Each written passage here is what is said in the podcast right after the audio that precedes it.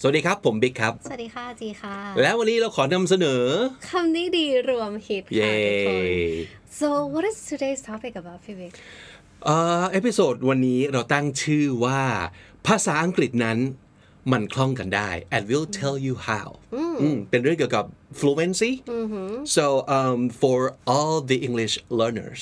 of course they want to be fluent yeah at at least speaking or listening or even writing and reading right แต่ทีนี้นั่นคือปัญหาของหลาย ๆ คนคือเราเรียนภาษาอังกฤษมาแล้ว แต่ว่าเวลาเอาไปใช้จริงเนี่ย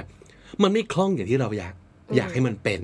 หรือที่เราต้องการนะครับ เพราะฉะนั้นเราก็จะรวม episode ที่ว่าด้วยเรื่องของ fluency โดยเฉพาะนะครับมีอะไรบ้างครับจริงๆครับ well for the first one episode 562 it's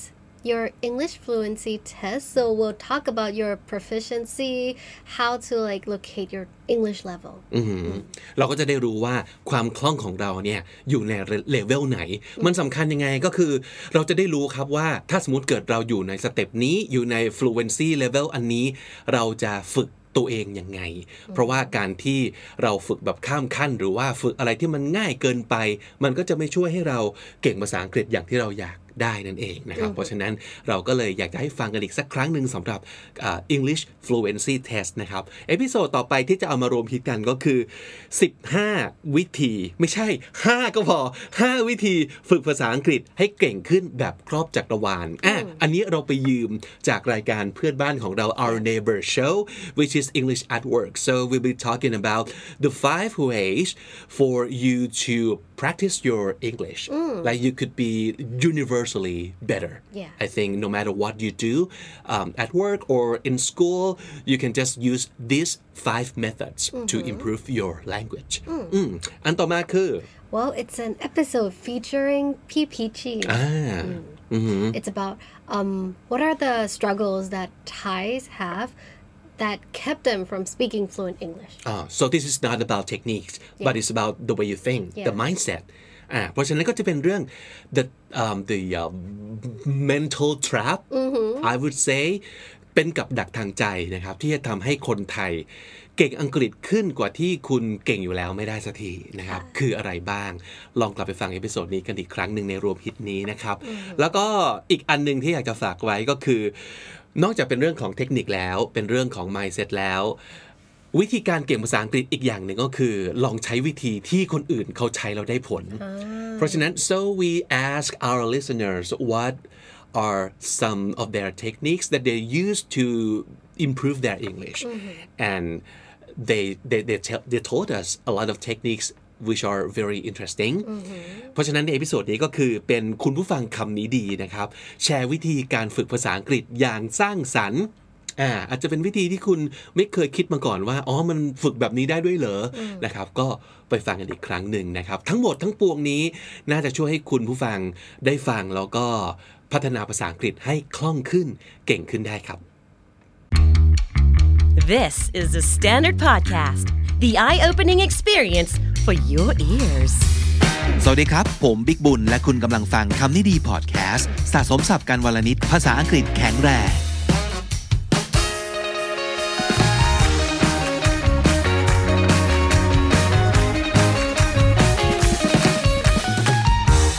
คุณผู้ฟังครับวันนี้ผมมากับน้องจี สวัสดีค่ะฮัลโหลวันนี้เอ่อเราเอาเรื่องราวที่น่าสนใจที่เราเจอจาก Facebook กลุ่มของเรานะครับ ภาษาดีชีวิตดี โดยคำนี้ดีพอดแคสต์ที่อยู่บน Facebook นะครับ มีคนถามมาเกี่ยวกับเรื่องของคำคำหนึ่ง ซึ่งมันเป็นคำที่ได้ยินตลอดเลย มันเป็นความกังวลดีกว่า ของคนที่กำลังตั้งใจ ฝึกใช้ฝึกฝนภาษาอังกฤษ แล้วก็เป็นสิ่งที่ทุกคนห่วงมากคือคาว่า fluent นะครับคำนี้คือแปลว่า คล่องนั่นเองใช่ค่ะนะครับความความคล่องทางการใช้ภาษา แล้วก็มีคนถามคำถามมาว่ายังไงครับน้องจีเอ่อมีคนถามมาว่า ระดับภาษา fluent คือขนาดไหนเหรอคะ ส่วนตัวคือพูดคล่องในระดับหนึ่งแล้ว แต่มีปัญหาเรื่อง pronunciation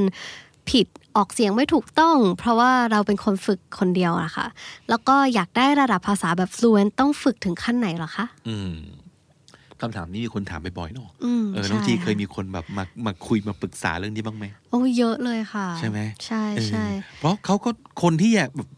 เรียนภาษาอังกฤษเนี่ยเขาก็อยากจะพูดคล่องๆอะอืมน่าจะทุกภาษาเลยแหละพี่บิ๊กแบบอยาก fluent อยากแบบฟังดู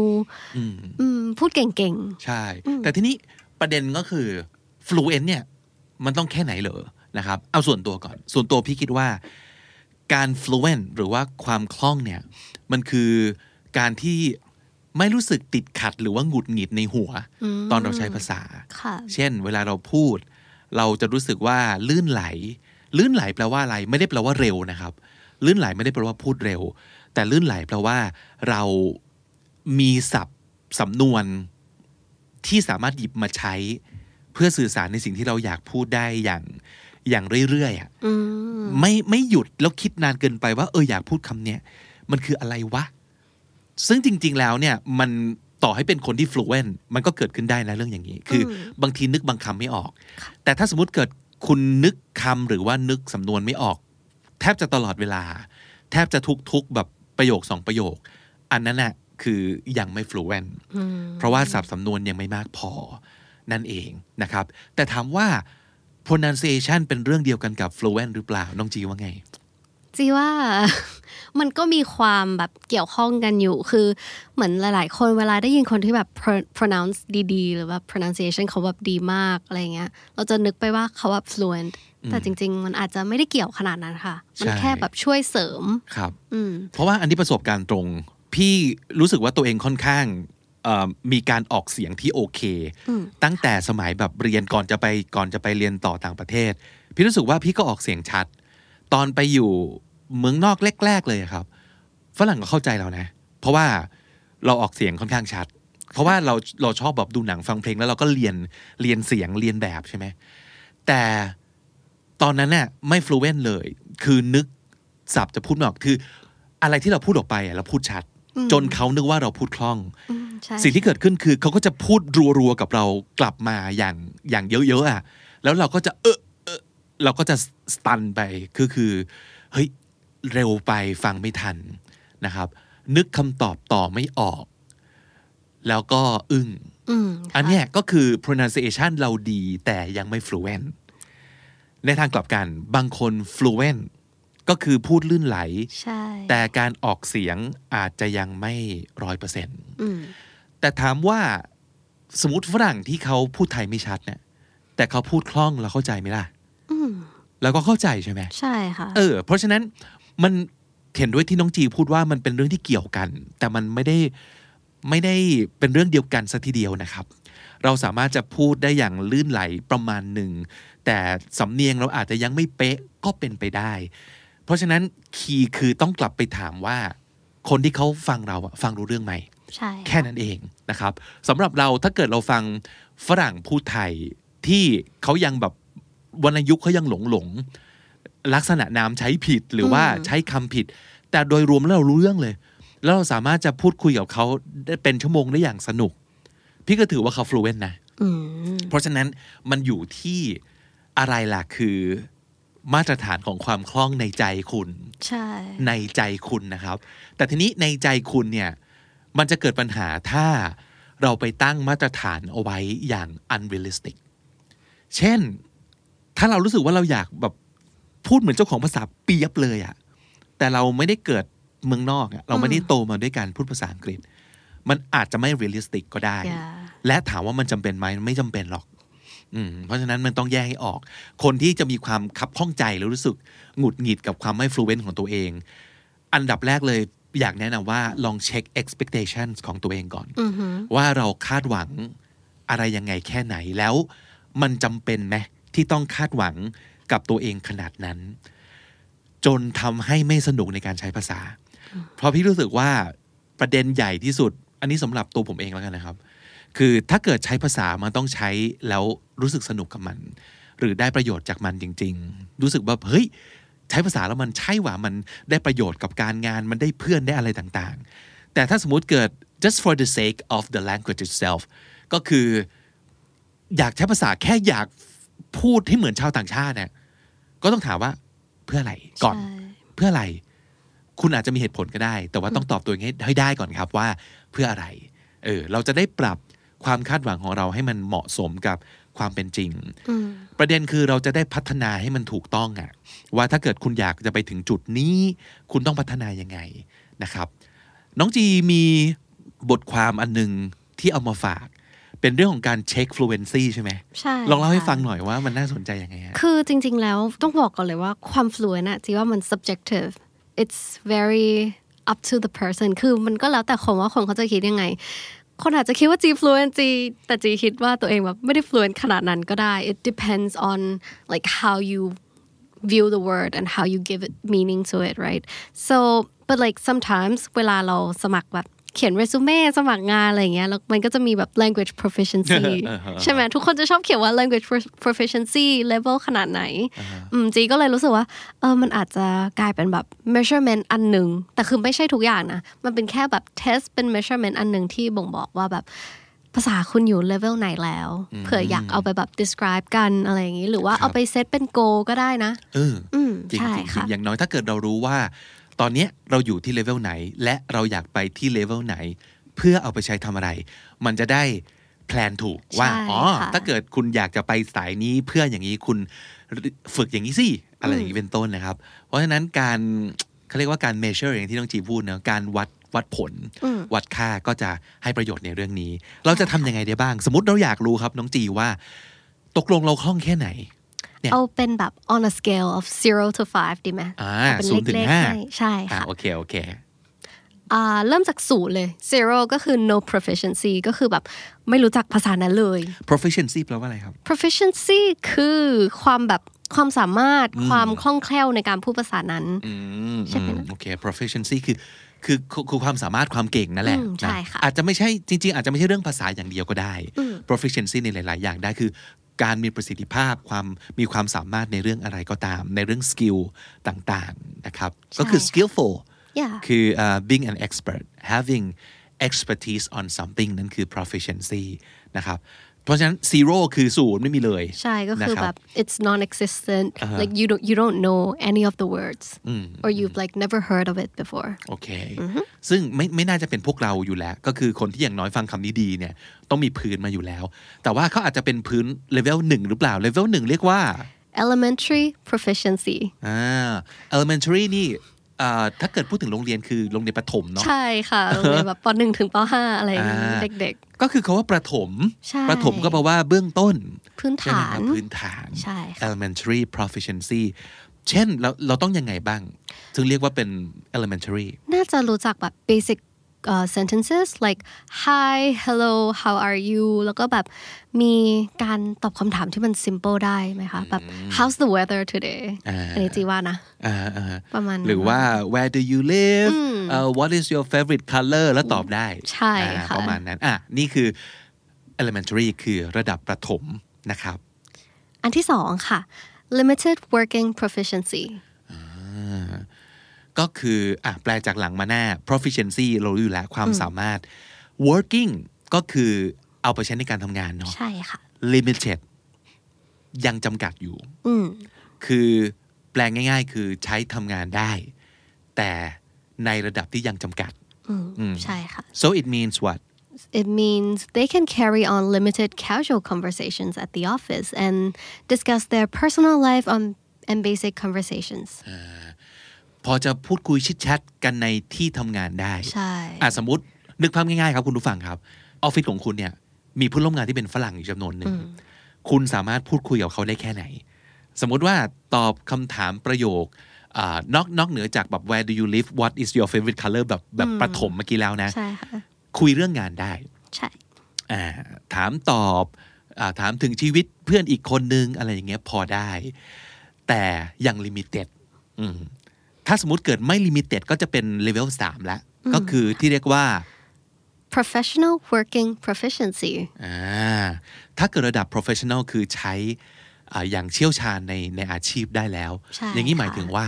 อาจจะเป็นการแบบ make contributions to office meetings คืออาจจะเป็นการ present ต่างๆ นานา have conversations with clients พูดคุยกับลูกค้า เหมือนชวนคุยขายงานครับประมาณนี้ and carry out most work functions requested of them อืม make contributions ก็คือเราสามารถแบบแชร์ได้ ช่วยอะไรสักอย่างได้ เช่นสมมติเขานั่งประชุมกันกำลังแบบ brainstorm กันสมมติการที่เรา make contributions แปลว่าเราเสนอไอเดียได้ลุกขึ้นพูด ลุกขึ้นเสนอมีคนถามว่าคิดยังไงตอบได้ นั่นคือการ make contributions นะครับ การ carry out แปลว่า เอาไปดำเนินการอ่ามีงานที่หัวหน้ามอบหมายใช่ไหมเอ่อหรือว่าเพื่อน อยากให้ช่วยทำสิ่งโน้นสิ่งนี้สิ่งนั้น เรา carry out ก็คือเราดำเนินการแล้วทำจนสำเร็จได้ ใช่ค่ะนั่นคือเป็นภาษาอังกฤษที่ใช้ได้ในระดับ professional อ่ามีเก่งกับ professional อีกไหมน้องเจ น่าจะเป็น level 4 นะคะ ก็คือ full professional proficiency โอ้ก็คือแบบ full เลย ก็คือเช่นยังไงบ้าง ต้องเก่งขนาดไหน เขาบอกว่า they can have advanced discussions on a wide range of topics about personal life, current events, and technical topics such as business and finance. โอ้ก็คืออ่ะอย่างเมื่อกี้เราสามารถใช้ในการทำงานได้ แต่ว่า ใช่ ถ้าเกิด full professional แปลว่าเราสามารถพูดคุยได้หลากหลาย a Topic wide range of topics ก็คือการเมืองก็ได้อ่า เรื่องเกี่ยวกับการตลาดก็ได้ใช่อ่า culture ก็ได้ entertainment ก็ได้อ่าได้หลาย ๆ อย่างนะครับ เกี่ยวกับ personal life ก็ได้เกี่ยวกับชีวิตส่วนตัว current events เหตุการณ์ข่าวสารที่บ้านเมืองใช่หรือว่า technical topics ก็คืออะไรก็ตามที่มันเป็นต้องใช้ศัพท์เทคนิคทั้งหลายใช่นะครับค่ะอ่า business finance เราอยู่ในวงการอะไร เราสามารถพูดคุยได้อย่างลึกซึ้ง เกี่ยวกับวงการนั้นนะครับ เช่น สมมุติว่าคุณอยู่ใน law firm โอ้คุณถกเรื่องแบบข้อกฎหมายได้ หรือว่าคุณอยู่ในบริษัทที่ทำอีเวนต์และการตลาดศัพท์ที่เกี่ยวกับเรื่องวงการนี้คุณต้องแบบรู้และมาสเตอร์ การใช้ทุกคนสามารถคุยกับเพื่อนได้ คุยกับเจ้านายได้ ไปคุยกับลูกค้าได้ ได้อย่างแบบค่อนข้างลึกซึ้งด้วยอ๋ออันนี้คือคนที่แบบ full professional นะครับ so people at this level may still have a minor accent and may occasionally misspeak or make minor mistakes นี่คือสิ่งที่ทุกคนต้องแบบ realize นะ ต่อให้เก่งแค่ไหน เราก็ยังมีสิทธิ์ที่จะพูดผิด เขาว่า misspeak คือมันพูดผิดใช่นะครับค่ะไม่ใช่ไม่ใช่เข้าใจผิดนะ แต่ misspeak คือพูดผิด เช่น ตั้งใจจะพูดคำนี้ แต่ไปพูดอีกคำหนึ่งนั่นคือ misspeak นะครับ แล้วก็ make minor mistakes คือผิดเล็ก ๆ น้อยแบบกรามงกรมาดอย่าๆใช่ แล้วก็ที่สำคัญนะครับ still have a minor accent เขาว่า have an accent แปลว่า ติดสำเนียงภาษาของเราเองในภาษาอังกฤษ ใช่ค่ะ การที่แบบโอ้คนนี้แบบมี accent ไม่ได้แปลว่าเขามี accent ของ target language นะเออบ้านเราอะภาษาไทยใช้กลับกันค่ะใช่ไหมครับ ถ้าเกิดเราบอกว่า โอ้โห accent จัดมาก ถ้าเกิดเราพูดอย่างเงี้ย แสดงว่าคนคนนี้พูดภาษาอังกฤษด้วยสำเนียงที่สำเนียงไทยไทยมาก หรือว่าสมมติเขาเป็นคนอินเดีย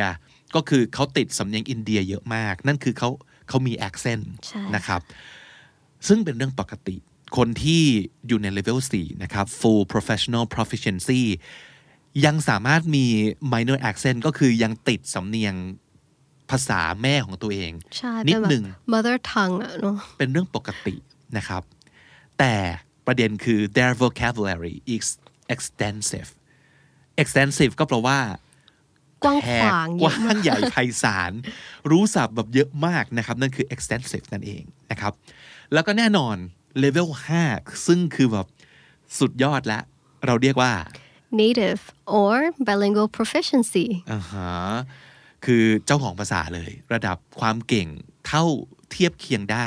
กับเจ้าของภาษา หรือสามารถเรียกคนคนนี้ได้ว่า bilingual อย่างอย่างเต็มขั้นเนี่ยใช่เอค่ะอ ก็อาจจะต้องพูดว่าสมมติความสามารถในการใช้ภาษาไทยของเขาอยู่ที่ระดับ 95 ภาษาอังกฤษอาจจะอยู่ที่ 90อืมหรือใช่พอๆกันอะไรอย่างเงี้ยนั่นคือนั่นคือ level 5นะครับ คือยังไงฮะ คนคนคนนี้ คือเขาบอกว่าคนที่แบบจะอยู่เลเวลนี้เนี่ยก็คือเขาแบบโดน raised speaking the language as their native tongue or has been speaking it so long that they are completely fluent อืมก็คือกันโตขึ้นมา ด้วยการพูดภาษาอังกฤษ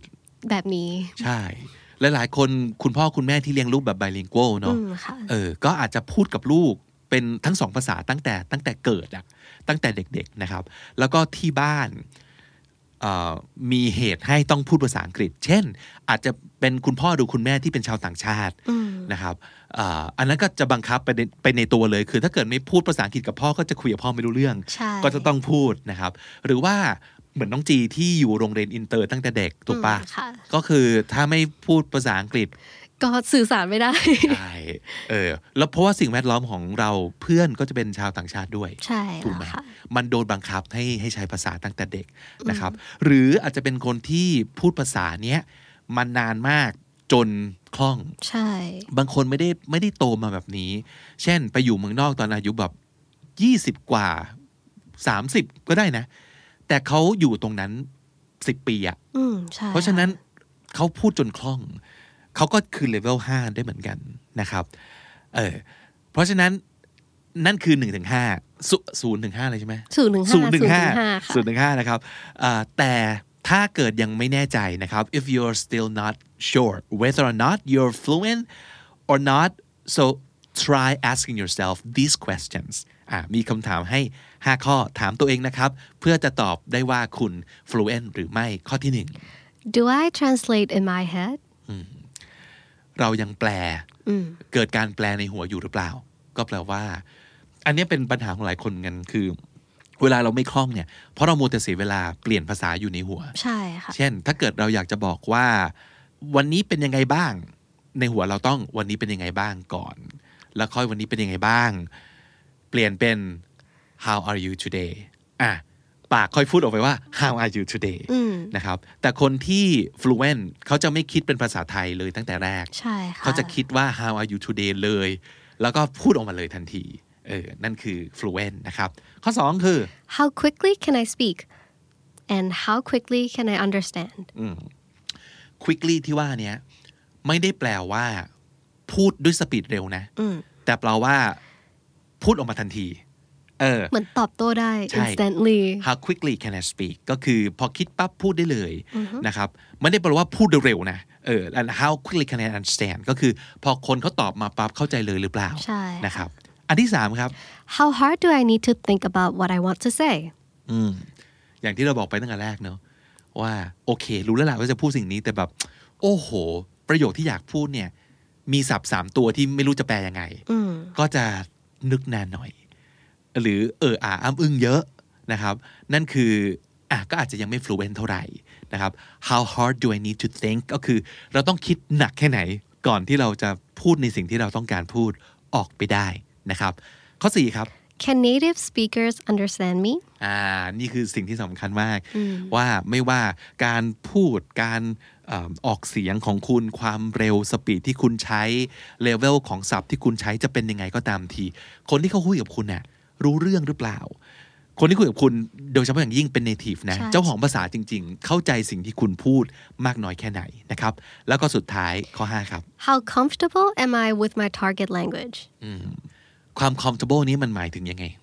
เราพูดแล้วเราไม่รู้สึกอึดอัดกับตัวเองหรือเปล่าอย่างนี้ เหมือนกับเรากล้าที่จะใช้ภาษาอืมเนอะหรือสมมตินะครับการที่เราจะต้องแบบอ่าไปประชุมงานไปเจองานไปเจอกับลูกค้าอะ แล้วพอรู้ขึ้นมาปั๊บว่าลูกค้ามีชาวต่างชาติ เรารู้สึกยังไงอืมเราจะกลัวหรือว่าเราเราจะจะแบบแบบเอ้ยเอาเลยอืมรู้สึกอึดอัดขึ้นมาไหมหรือหรือว่ารู้สึกแบบทำไงดีวะอืมอะค่ะถ้าอย่างนั้นนะอาจจะยังไม่ fluent มาก แต่คนที่ fluent ก็คือ โอเค ก็เขาเขามองภาษาอังกฤษว่าก็เท่ากับภาษาไทยที่เขาใช้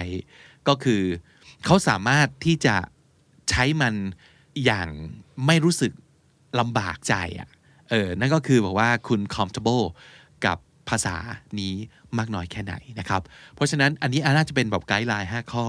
ที่น่าจะตอบคำถามเบื้องต้น ให้คุณได้ว่าคุณเป็นคนที่แบบมี fluency หรือว่าความคล่องในการใช้ภาษามากน้อยแค่ไหนนะครับใช่ค่ะแน่นอนผมเชื่อว่าเป้าหมายของคนเรียนภาษามันคือคล่องแหละอืมแต่อย่างที่บอกไว้ในตอนต้นอยากให้อ่าปรับเรื่อง expectation ของเรา แล้วก็ be realistic กับมันว่า เฮ้ย เราอยากคล่องขนาดนี้ แต่ลองมองย้อนกลับไปสิว่า เราเรียนภาษาเนี้ยมานานแค่ไหน และสมมติพอบางคนนะ พอเข้ามาหาลัยมาน้องจี เหลือคลาสภาษาอังกฤษที่เทคแค่เทอมละตัว อืมใช่ค่ะ แล้วก็ชีวิตประจำวันคือ ไม่ได้ใช้ภาษาอังกฤษ และไม่ได้ดูหนังแบบเสียงภาษาอังกฤษเลยอืมค่ะดูแต่ภาคไทยสมมติ นี่ไง คุณก็ต้องพิจารณาว่า แล้วมันจะมีเหตุผลอะไรให้คุณ fluent ได้ล่ะอืมถูกป่ะใช่มันต้องค่ะ realist เนี่ยคือคือสิ่งที่บอกว่า realistic กับมัน ถ้าคุณไม่ได้ฝึกเยอะขนาดนั้น ไม่ได้ใช้เยอะขนาดนั้น ก็แง่ละที่คุณจะไม่ fluent นะครับ แต่มันสามารถเปลี่ยนได้นะ คือถ้าอยาก fluent มากขึ้น ก็ต้องหาเรื่องใช้ภาษาอังกฤษให้มากขึ้นนะครับ เช่นอะคำนี้ดีเปิดกรุ๊ปคุณเข้ามาจอยไหม คุณได้โพสต์ คุณได้โต้ตอบกับเพื่อนๆบ้างหรือเปล่า คุณเปลี่ยนนะครับเอ่อ ซีรีส์ทั้งหมดที่เคยดูเป็นภาคไทยอะเป็นเอ่อเสียงภาษาอังกฤษ และซับไทยหรือว่าซับอังกฤษบ้างแล้วหรือยัง คุณฟังเพลงอ่าสากลมากขึ้นไหม พยายามไปหาแบบดูเนื้อดูความหมายมันหรือเปล่า ลองไปหาพอดแคสต์ภาษาอังกฤษฟังไหม คือถ้ามันมีเหตุและปัจจัยต่างๆ เหล่านี้ มันก็จะง่ายมากเลยที่คุณจะกลายเป็นคนที่คล่องหรือว่า fluent ขึ้นมาในสักวันหนึ่งอืมคใช่รับค่ะเพราะฉะนั้นผมเชื่อว่าเรื่องของภาษาเป็นเรื่องที่มัน make sense อยู่แล้วแหละมันไม่ใช่แบบโอ้โหคนคนนี้ ไม่เคยไปเมืองนอกเลย ไม่เคยอะไรเลย แต่อยู่ๆเก่งภาษาขึ้นมาอืมมัน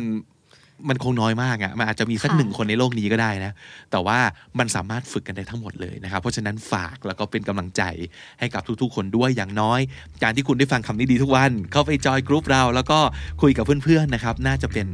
อ่าหนึ่งในสิ่งที่ช่วยให้คุณ fluent มากขึ้นได้ทุกวันนะครับศัพท์มากมายหลายคำเลยครับน้องจีที่เอามาฝากกันในวันนี้ มีคำว่าอะไรบ้างครับ fluency คือความคล่อง ก็เป็นคำนามของ fluent ที่ลงท้ายด้วยตัวทีนั่นเองนะครับ fluency คือความคล่อง ความลื่นไหลในการใช้ภาษานะครับ fluent อืมซึ่งก็เป็น adjective นั่นเองครับ proficiency proficiency คือความสามารถ ความเชี่ยวชาญ ความคล่องแคล่ว ในทักษะอะไรสักอย่างหนึ่งนะครับ proficiency subjective ขึ้นอยู่กับอะไรสักอย่างหนึ่งนะครับ ก็คือไม่ใช่เป๊ะๆไปตามนั้น ไม่ได้มีแค่แบบสูตรเดียว แต่ว่าขึ้นอยู่กับความเห็นความรู้สึกประสบการณ์ของแต่ละคน นั่นคือสิ่งที่เราเรียกว่า subjective elementary เบื้องต้นพื้นฐานหรือว่าขั้นชั้นประถมนะครับ elementary make contributions มีส่วนร่วมหรือว่าช่วยเหลือนะครับ make contributions carry out ดำเนินการแล้วก็ทำให้สำเร็จ carry out misspeak พูดผิดครับ misspeak extensive มากมายกว้างขวางครอบคลุม extensive และถ้าติดตามฟังคำนี้ดีพอดแคสต์มาตั้งแต่ episode แรกมาถึงวันนี้ คุณจะได้สะสมศัพท์ไปแล้วทั้งหมด 4,789 คำและสำนวนครับ และนั่นก็คือคำนี้ดีประจำวันนี้ครับากติดตามฟังรายการของเราได้ทาง YouTube Spotify และทุกที่ที่คุณฟัง podcast ผมบิ๊กบุญครับ จีค่ะ วันนี้ไปก่อนนะครับ และอย่าลืมเข้ามาสะสมศัพท์กันทุกวันวันละนิด ภาษาอังกฤษจะได้แข็งแรง สวัสดีครับ สวัสดีค่ะ The Standard Podcast, eye opening for your ears.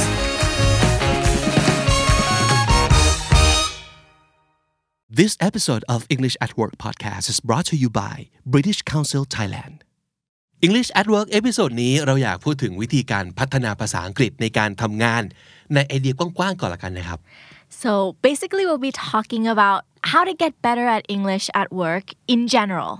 So things that you can just apply to all kinds of work and career that you might do out there. ใช่ใช่ก็คือเอาไปสามารถปรับใช้กับทุกอาชีพการงานเลย เพราะว่าเวลาเราพูดถึงคาว่า English at work เราไม่ได้หมายถึงแค่งานในบริบทแบบงานบริษัท งานออฟฟิศงานคอร์เปอเรทอย่างเดียวใช่ไหมครับบีใช่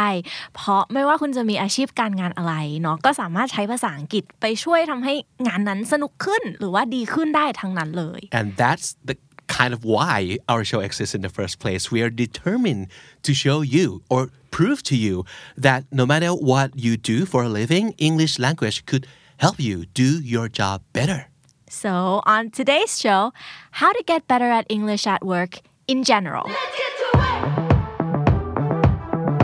This is the Standard Podcast, the eye opening experience for your ears. สวัสดีค่ะบีค่ะ สวัสดีครับ ผมบิ๊กนะครับ และนี่คือพอดแคสต์ที่จะช่วยให้คุณใช้ภาษาอังกฤษในการทำงานได้อย่างมั่นใจ และได้ผลครับ You'll be more confident and more proficient using English language as a tool to be successful in your career. This is English at Work podcast from the Standard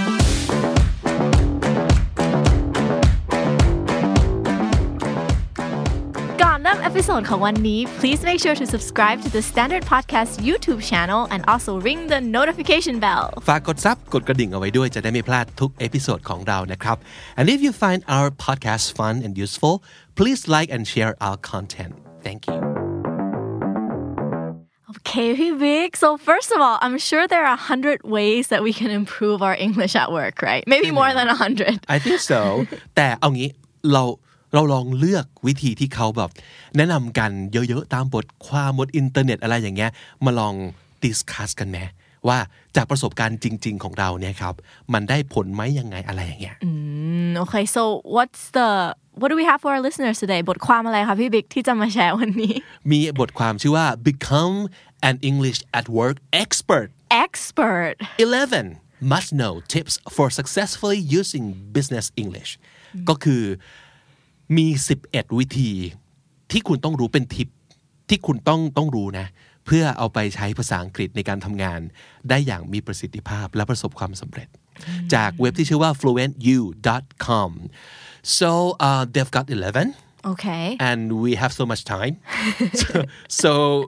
we just picked five for you guys. You can read the rest on the article, which we would put the link in the description of this episode. เราเลือกมา 5 ข้อครับ มาดูกันทีละอันเลยครับว่า วิธีเหล่านี้เนี่ย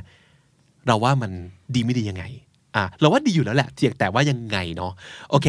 number one they say carry a workplace English notebook with you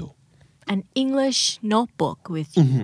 คือคือยังไงนะพี่บิ๊กเป็นสมุดที่เอาไว้จดศัพท์โดยเฉพาะ แต่ไม่ใช่ศัพท์อะไรก็ได้นะ ไม่ใช่ศัพท์จากซีรีส์ใน Netflix ที่คุณเพิ่งดูมา แต่เป็นศัพท์ที่คุณเจอในการทำงานจริงๆ สมมตินั่งอ่าฟังเขาบรีฟใช่ไหมลูกค้าบรีฟเรื่องนี้ปั๊บนี่มีศัพท์บางคำไม่แน่ใจว่าคืออะไรจดนะครับจด หรือว่านั่งฟังแบบประชุมเฮ้ยเจอศัพท์ไม่เข้าใจจด เห็นบางคำในสไลด์เฮ้ยคำนี้น่าสนใจจังอะเหมือนจะเข้าใจแต่ไม่แน่ใจจดอะคุณก็จะมีคำศัพท์และสำนวนที่คุณเจอในที่ทำงานจริง ๆ ไม่ใช่สิ่งที่คุณไปเห็นตามอินเทอร์เน็ต ว่านี่คือลิสต์ของคำศัพท์ที่คุณจะเจอในที่ทำงาน แต่นั่นคือไม่รู้งานของใครบ้าง but this is our real job what we have encountered in our real life ก็คือเราก็จะเก็บสิ่งเหล่านั้นนะมาใส่สมุดเล่มนี้โดยเฉพาะ สมุดเล่มนี้ใช้ฟังก์ชันเดียว คือสิ่งนี้ so you're like building your own dictionary Exactly. for words that you use at work right so what do you That's think really about this idea That's really cool. I like that they also said that you can use your phone for this.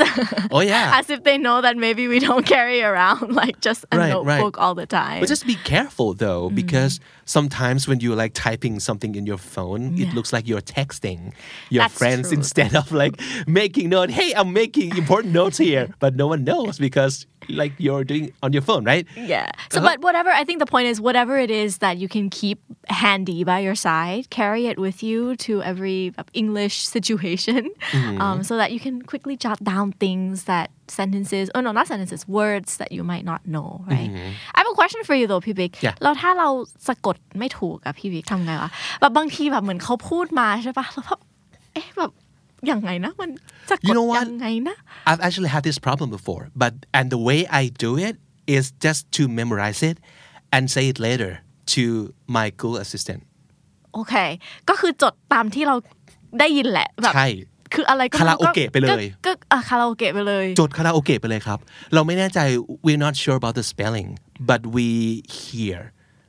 um, the word spoken right พยายามจำให้ได้ว่าเขาพูดว่าประมาณไหน แล้วเอาคำนั้นนะไปพูดใส่มือถือเราทีหลัง ไปพูดใส่แบบ Google Assistant พี่ใช้ประจำ Hey Google define and that word กูกากากูกาเออกูกากาเฮ้ย แล้วหลายครั้ง my Google Assistant just answer awesome I guess that's a great technique yeah แล้วแล้วจริงๆนะหลาย ๆ ครั้งเราแปลกใจว่า ถ้าสมมติเกิดเราแบบจำมา แล้วว่าเราออกเสียงได้ใกล้เคียง มันไปหาศัพท์คำนั้นมาให้เราได้เลย or we can just guess just guess wild guess based on what you hear what do you think that word would be like spelled just guess แล้วเสิร์ชแล้วหลาย ๆ ครั้งความฉลาดของ Google อะมันก็จะไปหาคำที่ใกล้เคียง Did you mean อ่า This word แล้วก็เป็น the right spelling ใช่ไหมคะแล้วก็ oh yeah yeah that's what I meant but I just didn't know how to spell it in the first place ใช้เทคโนโลยีให้เป็นประโยชน์ ดีเลยนะครับค่ะนะหรือว่าอย่างที่บอกครับหลาย ๆ ครั้งเราไม่ได้แค่ได้ยิน เราเห็นจากสไลด์ เราเห็นจากเปเปอร์อะไรก็ตาม เราก็จดมา หรือถ่ายรูปมาก่อนตึ๊กมาก่อนอ่าประมาณนั้นนะครับ ซึ่งก็น่าจะเป็นวิธีที่โอเคนะ เห็นด้วยกับการแบบ build up our own our own ขีดเส้นใต้ our own vocabulary Mm, our own dictionary think ใช่ of it as our own dictionary ใช่ แล้วก็พยายามหมกมุ่นอยู่กับคำเหล่านี้อะ I มัน like this one yeah I like it, this one it'll pop up like in the future somehow sometime So also if you're listening right now, if there are words that maybe you hear us say, it could be a great start. Let's do it Right. now, ใช่ right? ใช่ใช่ใช่ okay let's move on to number two Ah, don't just use English at work. Talk with your coworkers outside of work. อืมก็คือไม่ได้ต้องใช้ภาษาอังกฤษแค่เวลาเราทำงานเนาะเราไปกินข้าวสังสรรค์กับเพื่อน เราก็ใช้ภาษาอังกฤษได้เหมือนกัน Mm. so on a scale of 1 to 10 how how much would you score this method Hmm. Well, I mean, I like I like this method because you get to really use English like more often, you mm-hmm. know. So the more that you can practice using English, mm-hmm. the better you'll become. So if you do have like meetings with your coworkers outside of the workplace, then you should you know try to speak English.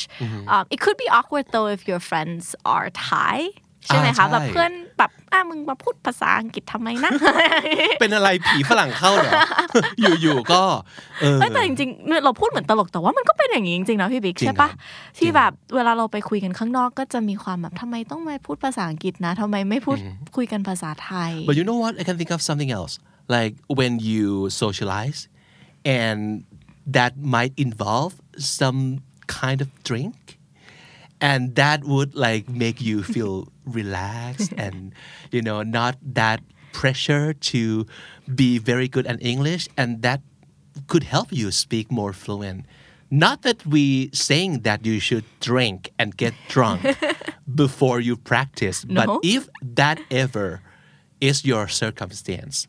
ถ้าเกิดเป็นคนปาร์ตี้อยู่แล้ว นะครับเป็นคนที่แบบดื่มสังสรรค์แบบ social drinker เป็น social drinker อยู่แล้ว มันอาจจะเป็นวิธีที่ดีก็ได้นะ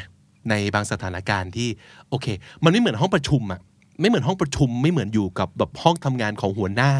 ที่เรารู้สึกว่าพูดผิดไม่ได้ กับเพื่อนพูดผิดได้ดิพูดผิดได้เลย แล้วก็มีอีกอย่างหนึ่งที่เขาพูดถึง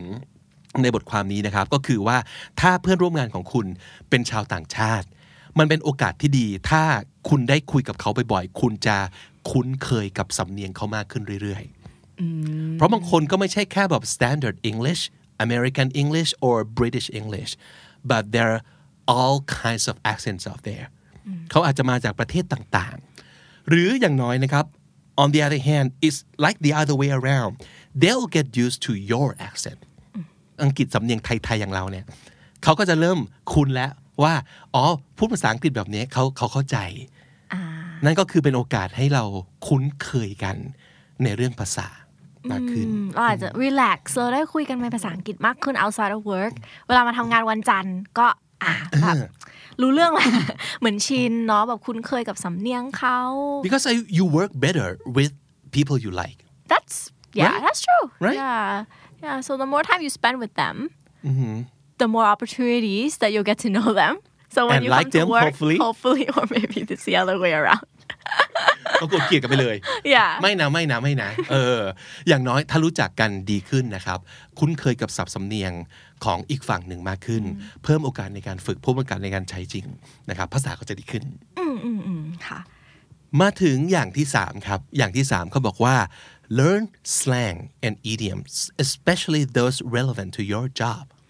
Mm. how do you like this I Method. I like this the most yeah I give this a 10 out of 10 yeah because it's obvious right Yeah, it's obvious. I mean, slangs and idioms are so important because they might make up a much bigger like percentage of the English that you use.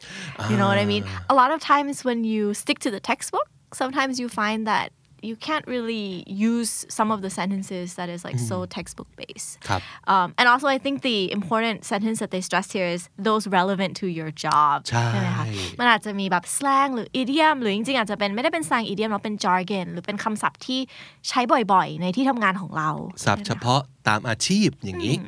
นะครับใช่มันก็เหมือนกับคุณรู้อยู่แล้วว่าคุณทำงานในวงการการตลาด ถ้าคุณจะไม่รู้จักศัพท์การตลาด คุณจะทำงานของคุณได้ยังไงอะอะ เออ อย่างน้อยศัพท์การตลาดทั้งหมดต้องรู้ หรือถ้าเกิดคุณอยู่ในวงการแบบ law so Yeah. all those like law terms you legal need- terms hard Yeah. legal terms you need to understand and you need to know how to use especially not just know the translation but the real application เอาไปใช้ยังไงนะครับโอเค มันจะมีศัพท์สำนวนมากมายในโลกนี้ แต่สมมติเกิดบอกว่า narrow it down สโคบมา เฉพาะ ที่เกี่ยวกับงานของคุณ มันจะไม่เยอะขนาดนั้นหรอก ถูกปะอะร้อยหนึ่งร้อยคำสำนวน หมกมุ่นกันไปเลยร้อยคำสำนวนนี้เอาให้อยู่ เพราะจริง ๆ มันจะมีเป็นเป็นหมื่นเป็นแสนอืมอย่าเพิ่งเอาร้อยคำร้อยสำนวนนี้ก่อน เท่านั้นแหละคุณจะรู้สึกมั่นใจขึ้นเยอะเลย ในการใช้ภาษาอังกฤษในการทำงาน แล้วคุณจะใช้สิ่งเนี้ยต่อยอดไปได้นะครับ แต่อย่างน้อยสิ่งที่มันเกี่ยวข้องกับคุณน่ะเอาให้ได้ก่อน นะครับหรือว่าสิ่งที่รู้ว่า it'll come up for sure like how to ask people to explain things or how to ask for feedbacks how to answer some questions at the job interview เหล่าเนี้ยมันทำนายได้อยู่แล้วว่าต้องเจอ เราก็เหมือนแบบ เหมือนเราเก่งข้อสอบ จริง รู้ว่าต้องเจอสิ่งเหล่านี้ เก่งเก่งเรื่องเหล่านี้ก่อนเลย เออเพราะฉะนั้นเป็นสิ่งที่ make sense มาก ๆ เนาะอืมอืมอืมอืม โอเคครับอะอีกอันหนึ่งเขาบอกว่าอะไรครับบี it's okay to say I don't understand and ask for help อืมบีว่าอันนี้ก็บางทีมัน it might sound obvious เนาะแต่บางทีเราก็กลัวใช่ไหมคะใช่พี่บิ๊กที่จะบอกแบบเหมือนที่ admit ไปเลยว่าแบบเออเดี๋ยวนะ ไม่เข้าใจเอายังไงนะ แล้วก็ เหมือนงึกงึกๆแบบโอเคโอเคเราไปวิเคราะห์ไหมว่าทำไมคนไม่กล้าบอกว่าฉันไม่เข้าใจ หรือช่วยอธิบายอีกครั้งหนึ่ง why why do you think people would be so afraid of saying those words I think they don't wanna เหมือนหน้าแตกป่ะพี่วิกหรือว่าไม่อยากรู้สึกแบบเออเหมือนฉันควรจะเข้าใจนะ แต่ทำไมฉันไม่เข้าใจอะไรอย่างเงี้ยเหมือนกับใช่ไห ทำงานนี้ไม่เข้าใจได้ยังไงเรื่องนี้อะไรอย่างเงี้ยใช่ แต่บางทีมันไม่เกี่ยวกันเนาะไม่ไม่บางทีมันอาจจะเป็นแค่เขาพูดเร็วเกินไปถูกมันไม่ใช่ตัวคอนเทนต์มันคือ the way they they say it yeah or the pronunciation ใช่เมื่อกี้ที่เราบอกว่าแต่ละคนก็อาจจะ pronunciate คำไม่เหมือนกันใช่ไหมคะ หรือต่อให้เป็น native ครับ ไม่ใช่ native ทุกคนพูดรู้เรื่องนะ no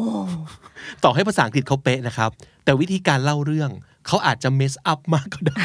คือบอกว่าเดี๋ยวนะทำไมพี่พูดวนขนาดนี้หรือว่าพี่พูดงงมาก เป็นไปได้นะ แต่ภาษาอังกฤษดีมากเลยนะ แต่พูดงงก็เป็นไปได้ เพราะฉะนั้นมันไม่ใช่ความผิดของคุณทั้งหมดนะ well we don't want to waste people's time I think ถ้าเกิดเราไม่รู้เรื่องนี้ในที่ประชุม เราจะไม่กล้ายกมือเลยอะเพราะเหมือนทุกคนเข้าใจแล้ว แล้วถ้าสมมติเกิดเขาต้องอธิบายให้เราฟังแค่คนเดียวอะมันจะเสียเวลาเขา และเสียเวลาทุกคนในห้องหรือเปล่า แต่คุณรู้ได้ไงว่าคนอื่นก็ไม่เข้าใจเหมือนกันอะคนอื่นก็แค่อาจจะคนพอื่ยันกก็หน้างไปงอย่างนั้นใช่ใช่คนอื่นก็อาจจะงงนะ เพราะหลาย ๆ ครั้งอะเรารู้สึกเฮ้ยขอบคุณที่ถามคำถามนี้ว่ากูงงเหมือนกันแต่กูไม่กล้ายกมือออ่าเราจะรู้สึกขอบคุณคนที่กล้าถามด้วยซ้ำไป so be that person in the room yeah หรือบางทีถ้าเรารู้สึกว่าเอ่อจะพูดว่า I don't understand เราอาจจะกลัวเนาะอาจจะมีวิธีอื่น เช่น พูดว่า can you repeat that again อ่า can you slow down อ่าอะไรอย่างงี้เนาะ okay turn it around it's not about j- your capability of understanding but their speed of speaking มันดู evil นิดนึงนะ แต่ว่ามันก็เหมือนกับเป็นการแบบมันก็อะเราจะรู้สึกดีขึ้นกับการสื่อสารว่าเราต้องการให้เขาพูดอีกครั้ง หรือว่าอธิบายอีกครั้งนะครับ นั่นก็คือนั่นคืออีกหนึ่งอย่างที่คุณทำได้ แล้วก็อย่างที่บีพูดเมื่อกี้ถูกเลยนะ ลองไปศึกษา เอางี้เดี๋ยวเราเอามาฝากแล้วกัน มันต้องมีวิธีในการบอกว่า how to say you don't understand but sound better than that Yes. ดีไหม Yeah. that could be a future topic right there Yes. yes okay let's move on to um, number five which is the last one for today Okay. This is It- very interesting. They say, say I want to ask a question before you ask a question. That's really interesting. ก่อนที่เราจะ why. ถามคำถาม ให้พูดว่า ขอถามคำถามได้ไหมครับ หรือว่าขอถามนิดนึงนะครับ อะเขาเขาแนะนำอย่างนี้ Why do you think Maybe it's like a way to preempt the listener to pay attention to what Uh. you're about to say next. I think. อ่าฮะอ๋อโอเค สมมติสถานการณ์เป็นอย่างนี้ครับคุณผู้ฟังครับกำลังพูดคุยกันอย่างแบบเผ็ดร้อนอ่าอ่ามีการพูดคุยโยนกลับไปโยนกลับมานะครับ แล้วพอเราติดขัดปุ๊บ แล้วเราถามเลย บางทีเขาอาจจะไม่รู้ว่านี่คือสิ่งที่เราสิ่งที่เราแบบ struggle หรืองงอยู่ แต่การบอกว่า I have a question หรือว่า can I ask a question มันเหมือนแบบทุกอย่างแบบ put everything on pause for a second เราก็จะทำให้ทุกคนตั้งหลักว่า โอเค อ่ามีคำถามนะ อย่างนี้ใช่ไหม I think so. Yeah that that would work I think Yeah หรืออีกอีกอันหนึงที่เขาแนะนำคือบางทีมันคือไม่ใช่ I want to ask a question อืมอีกวิธีหนึ่งคือ I have an idea แบบจะเสนออะไรก่อนที่เสนออาจจะบอกว่า I have an idea เรามีสิ่งที่อยากเสนออะไรอย่างนี้เนาะหรือรวมถึงการที่เอ่อออกตัวว่าโอเค let me explain อ่าอ่ามันเหมือนกับเป็นการขึ้นย่อหน้าใหม่แล้ว เขียนหัวข้อขีดเส้นใต้ทำตัวหนา ให้ทุกคนรู้ตรงกันว่า จังหวะของการสนทนาตอนนี้กำลังจะขึ้นประเด็นนี้ หรือว่ามันมีอ่าสิ่งที่จะต้องอาทุกคนสนใจเรื่องนี้เป็นพิเศษกันแป๊บหนึ่งนะมาโฟกัสตรงนี้กันก่อน ซึ่งมันอาจจะเป็นสิ่งที่อย่างที่บอกครับ สิ่งที่คุณสงสัย สิ่งที่คุณอยากจะให้เขาพูดซ้ำหรือคำถาม อาจจะเป็นสิ่งที่คนอื่นในกลุ่มรออยู่ก็ได้ เพราะฉะนั้นเหมือนกับทำให้ทุก อย่างแบบหยุดก่อนนะแป๊บหนึ่งแล้วก็โอเคมา let's focus on this basically let's focus on this confusion or let's focus on the explanation of of this thing เออ well that way your coworker know why you interrupt yeah that's why you want to true. stop and like raise any kind of topic or problem right I think it could be very useful for if you're in a situation where the conversation is going a bit too fast and maybe you are having trouble following and you just want to like you said pause everything so you could just you know nicely say wait I, I have a question เออ ah, and then that breaks the flow of the conversation ใช่ so they turn around they listen to you ใช่ right คือถ้าสมมติเกิดถามคำถามไปเลยปั๊บเนี่ย it might get lost ใช่ in everything that they're saying ใช่ใช่ใช่คือทุกคนทุกคนก็พูด คนนี้ก็พูดคนนั้นก็พูด แต่ถ้าสมมติเกิดนี่คือคำถาม นี่คือ ขออธิบายเรื่องนี้อะไรอย่างเงี้ยเนาะจริง ๆ ตอนแรกงงกับคำแนะนำนี้เหมือนกันนะครับ แต่พอมาดูคำอธิบายแล้วก็ลองมาคิดดูแล้วเนี่ยมันเป็นกลไกอย่างหนึ่งที่ช่วยคุณได้จริง ๆ ถ้าสมมติเกิดระดับหรือสปีดนะครับของการใช้ภาษาอังกฤษของคุณเนี่ยยังไม่แมทช์กับกลุ่มหรือว่าคนส่วนใหญ่ ซึ่งไม่ผิดนะ ไม่ผิด คุณกำลังฝึกอยู่ you're on the way there you're on the way to fluency เพ ราะฉะนั้นไม่ต้องรู้สึกแย่ไม่ต้องรู้สึกผิดนะครับ ในที่ทำงานเป็นไปไม่ได้ที่ทุกคนจะมีระดับการใช้ เราไม่บอกว่าความเก่งด้วยซ้ำไประดับการใช้ภาษา ทุกคนไม่เท่ากันอยู่แล้วนะครับ เพราะฉะนั้นเรา wrap up กันนิดหนึ่งนะครับ ทบทวนว่าเขาแนะนำอะไรบ้าง five key takeaways for today วิธีในการพัฒนาภาษาอังกฤษในการทำงานแบบกว้างๆครับ ข้อหนึ่ง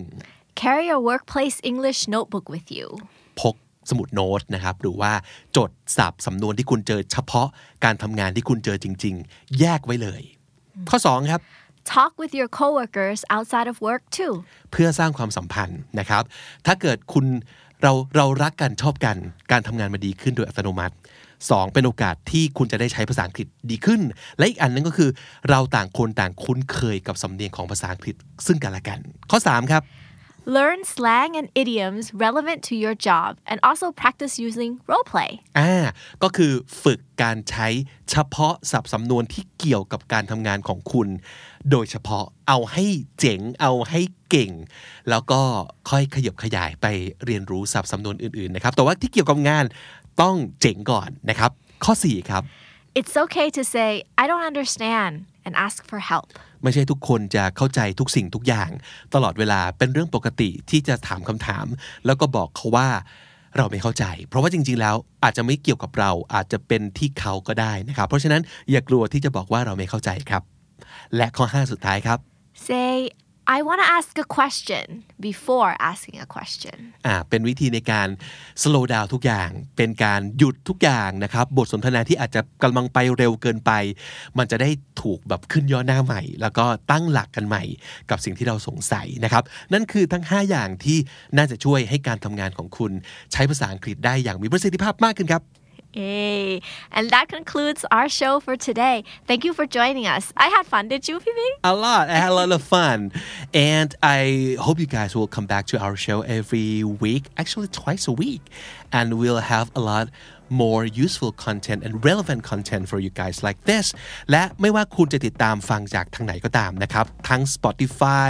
Apple Podcast หรือว่า Podcast Player อะไรก็ตามที่คุณชอบเราขอบคุณมาก ๆ นะครับ and also if you're listening on the Standard Podcast YouTube channel please make sure to hit the subscribe button and ring the bell for notification Yes, so that you'll never miss our content และถ้าใครมีปัญหาอะไรก็ตามที่เกี่ยวกับการใช้ภาษาอังกฤษในการทำงาน ถามมาได้เลยนะคะ Just go crazy. Write down your questions and your comments in detail, please, in the Yeah. comment section below. yeah หรือว่าจะไปเขียนโพสต์ไว้นะครับที่ Facebook Group ชื่อว่าภาษาดีชีวิตดี โดยคำนี้ดี podcast ก็ได้เช่นกันนะครับ so alright that's it for today and I guess we're out of here บีและพี่บิ๊กลาไปก่อนนะคะแล้วเจอกันใหม่ในเอพิโซดหน้า Until then, have a great day at work. สวัสดีครับ Bye.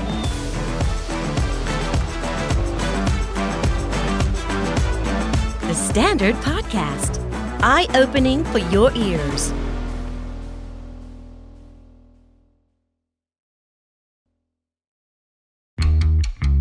This is the Standard Podcast. The eye opening experience for your ears. สวัสดีครับ ผมบิ๊กบุญ และคุณกำลังฟังคำนี้ดีพอดแคสต์สะสมสับกันวลนิด ภาษาอังกฤษแข็งแรง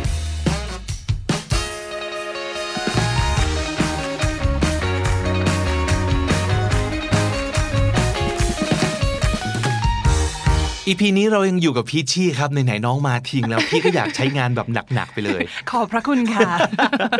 โอเค วันนี้เรามีอีกหนึ่งประเด็น ไม่ใช่คำถามที่คุณผู้ฟังส่งมา แต่ว่าเป็นสิ่งที่พี่ไปเห็นในกระทู้พันทิป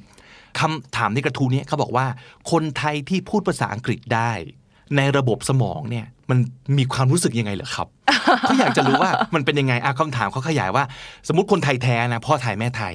ไม่เคยไปอยู่ต่างประเทศมาก่อน แต่พูดอังกฤษจนสื่อสารได้อย่างเชี่ยวชาญชำนาญน้ำลายไฟดับเนี่ยมันเป็นยังไงเหรอข้างในเวลาได้ยินภาษาอังกฤษเนี่ยเข้าใจอัตโนมัติโดยไม่ต้องแปลความหมายเป็นไทยก่อนใช่ไหม หรือว่าความรู้สึกนึกคิดจิตใจจิตใต้สำนึกเป็นภาษาอังกฤษไหม ฝันเป็นภาษาอังกฤษไหมหรือมันต้องรู้สักกี่คำเหรอ ถึงจะสามารถ fluent ได้เบอร์นั้นอืมวันนี้พี่ก็เลยจะมาผ่าสมองน้องดู สมองพี่ชีพเป็นยังไงฮะ เออ เราไล่ไปทีละคำถามไหมคะอืมอืมคำถามแรกคือ เวลาฟังได้ยินภาษาอังกฤษเนี่ย เข้าใจอัตโนมัติโดยไม่ต้องแปลเป็นไทยก่อนใช่ไหม ตอนนี้ใช่ค่ะ คิดเป็นภาษาอังกฤษ เราเข้าใจโดยที่ไม่ต้อง อ๋อ table เท่ากับโต๊ะถูกปะใช่อ่าใช่ค่ะ คือตอนนี้เป็นอย่างนั้นแต่กว่าที่มันจะมาถึงตรงเนี้ยมันก็คือมีการไอ้ผ่านการแบบอ๋อต้องคิดต้องแปลก่อนอะก็ก็ต้องมันต้องเคยผ่านตรงนั้นมาอยู่แล้ว ซึ่งไอ้จังไอ้จังหวะที่เราเป็นแบบนั้นกันเนี่ยค่ะมันจะเกิดอาการอึะอะอึะอะใช่นึกออกไหมแล้วมันก็จะเอออาอ้ำอึ้งมันก็จะดูนั่นแหละปัญหาของคนไทยที่พยายามจะพูดภาษาอังกฤษให้คล่องคือเขารู้สึกว่าเขาเสียเวลาเวลากับการแปลตรงเนี้ยแล้ว แล้วเขาต้องทำยังไงอะหรือพี่จำได้ไหมว่าเจอร์นี่ของเราเป็นยังไง ใช้บ่อยๆ พีทไม่เห็นมีทางลัด ส่วนตัวพีทพีทไม่ได้มีทางลัดขนาดนั้น คือมันมันอาจจะมีวิธีฝึก ซึ่งพี่พี่ก็จะแนะนำได้เอ่อต้องเป็นคุณลูกกอล์ฟแล้วครับโทรไปถามทางใช่ LG นะซึ่งแบบมันมันอาจจะมีวิธีฝึกนะ แต่ส่วนตัวพีทเองอะก็คือผ่านจากการใช้บ่อยๆ แค่นั้นเลย เพราะว่า ที่ที่พีทรู้เพราะว่าทุกวันนี้เนี่ยถ้าสมมติเจอเจอประโยคที่เราไม่ค่อยได้ใช้ ประโยคที่มันพอชหรือผู้ดีมากๆ หรืออะไรอย่างเงี้ย อันนั้นน่ะถึงจะเป็นจังหวะที่พีทต้องมาคิดก่อน แล้วก็อ๋อแล้วก็ค่อยค่อย respond ไป เราก็เลยรู้ว่าที่เราคิดในในประโยคที่เราใช้ในชีวิตประจำวันได้เนี่ย มันคือการเคยชิน ใช้บ่อยๆ จนชิน ฟังบ่อยๆ จนเราแปลช้าลงเรื่อยๆอะอ่าเออจนกระทั่งมันแกลบมันเหลือนิดเดียว นิดเดียว จนจนมันไม่มีแกลบแล้วก็คือฟังแล้วก็อ่อนก็คือ respond แล้วก็คิดอันนั้นได้เลยอย่างเงี้ยเหมือนค่ะเดินไปเจอโต๊ะ ในหัวเราก็จะเทเบิลก่อนจะเป็นโต๊ะด้วยซ้ำไป ถ้าเราอยู่ในสิ่งแวดล้อมที่เราใช้เยอะเบอร์นั้นเนาะใช่ คือจริง ๆ ก็แปลกนะ ตอนที่พิทอยู่อังกฤษอะพิทเห็นแล้วพิทก็อาจจะคิดเป็น table แต่ถ้าอยู่ที่ไทยก็เห็นแล้วก็โต๊ะเออ แต่ว่ามันก็ขึ้นอยู่กับว่าช่วงนั้นเป็นยังไงอะไรอย่างเงี้ยคือมันสลับไปสลับมา คืออมพิทใช้สองภาษา ถ้าเกิดช่วงไหนที่ไม่ค่อยได้พูดไทยใช่ครับคิดเป็นภาษาอังกฤษเลยอืมใช่ดังนั้นแล้วเราก็เลยอยากจะบอกว่าการที่เราแปลเป็นไทยก่อน เป็นเรื่องปกติ เป็นเรื่องปกติว่ะจริงเออพิทเจอคำถามนี้เยอะเด็ก ๆ หรือคนที่กำลังฝึกภาษาก็ถามเยอะพิทก็บอกว่าเป็นเรื่องปกติค่ะ บางคนเสียความมั่นใจไงเพราะว่ารู้สึกว่าตัวเองอ่อน ในการที่ต้องแปลก่อนคืออ่อน แต่ว่าแบบมันก็ต้อง ผ่านตรงนั้นมาก่อนอะแล้วพอเราคุ้นเคยแล้วมันจะแกลบมันจะสั้นลงเรื่อยๆ ถ้าทุกวันนี้ถามจริงมีใครต้องแปลคำว่า I love you ปะเออจริง ใช่ปะเออจริง พูด I love you ทุกวันนี้ไม่เห็นมีใครต้องแปลเลเก็ตยทันทีเนาะ เพราะอยู่คุ้นเคยอืมคุณคุ้นเคยกับคำนี้ เพราะคุณใช้มาจนชิน I love you ปุ๊บยูไม่ต้องแปลเลย สมมติมีฝรั่งมาคุยกับคุณ แล้วก็บอกว่า I love you พิดว่าไม่ไม่แปลหรอกก็ก็เข้าใจอย่างนั้นเลย เข้าใจว่า I love you เลย เพราะฉะนั้นเพราะว่าเราคุ้นเคยแล้ว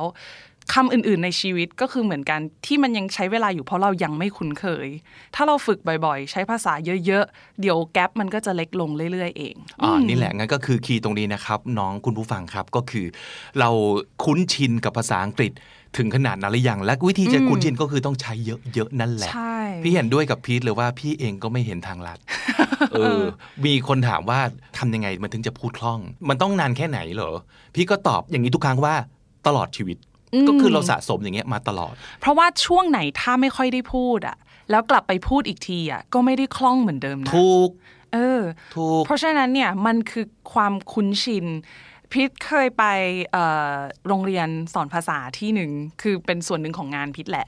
แล้วเราไปคุยกันเรื่องการการฝึกพูดเอ่อสำเนียงอังกฤษอะไรอย่างเงี้ยตอนนั้นเราพูดเรื่องการฝึกสำเนียงเขาบอกเลยว่าการพูดภาษาอังกฤษเนี่ยจริง ๆ แล้วมันคือการคุ้นชินของกล้ามเนื้อหน้า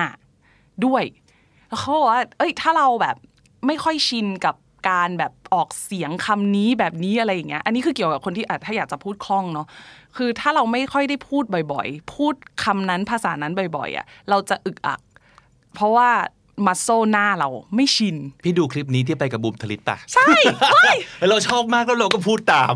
เราเรานั่งอยู่หน้าจอมันแล้วก็พูดตามเก๋มากเฮ้ยจริงว่ะแต่มันจริงนะมันเก๋มากแล้วคือเราไม่เคยมองมุมนี้มาก่อน เพราะเรารู้สึกว่าอ๋อภาษาก็คือก็คือการเรียนรู้แบบครับเรื่องของภาษาแต่ว่าเฮ้ยไม่จริงๆมันเกี่ยวหมด ที่เราไม่คุ้นเคยเราตะกุกตะกักเนี่ยเอ้าสุดท้ายที่จริงมันก็คือมันเกี่ยวโยงไปหมด ในเรื่องของมัสโซเรื่องของกล้ามเนื้อเราอะไรอย่างเงี้ยเพราะฉะนั้นคือสุดท้ายพี่ก็เลยมาจบที่ว่า เราก็ต้องใช้บ่อยๆ จนเราชิน เท่านั้นเลยให้กล้ามเนื้อหน้าเราชิน ให้กล้ามเนื้อปากเราชินกับคำคำนั้น ให้สมองเราเคยชินกับศัพท์เหล่านั้น ตัวแล้ R ตัว L อย่างเงี้ยอะอะฝรั่งก็ไม่คุ้นกับรอรอเหมือนกันแล้ววะ ใช่ถูกว่าเวลาเขาเกิดจะมาคล่องเขาจะมาคล่องเท่าเราเขาก็ต้องมาฝึกเหมือนกัน ใช่อืมใช่แล้วมันก็จริงครับ มันเกี่ยวกับอวัยวะที่ใช้ในการออกเสียงนั่นแหละใช่เออเพราะฉะนั้นอันหนึ่งที่พี่รู้สึกว่ามันช่วยได้ส่วนตัวก็คือ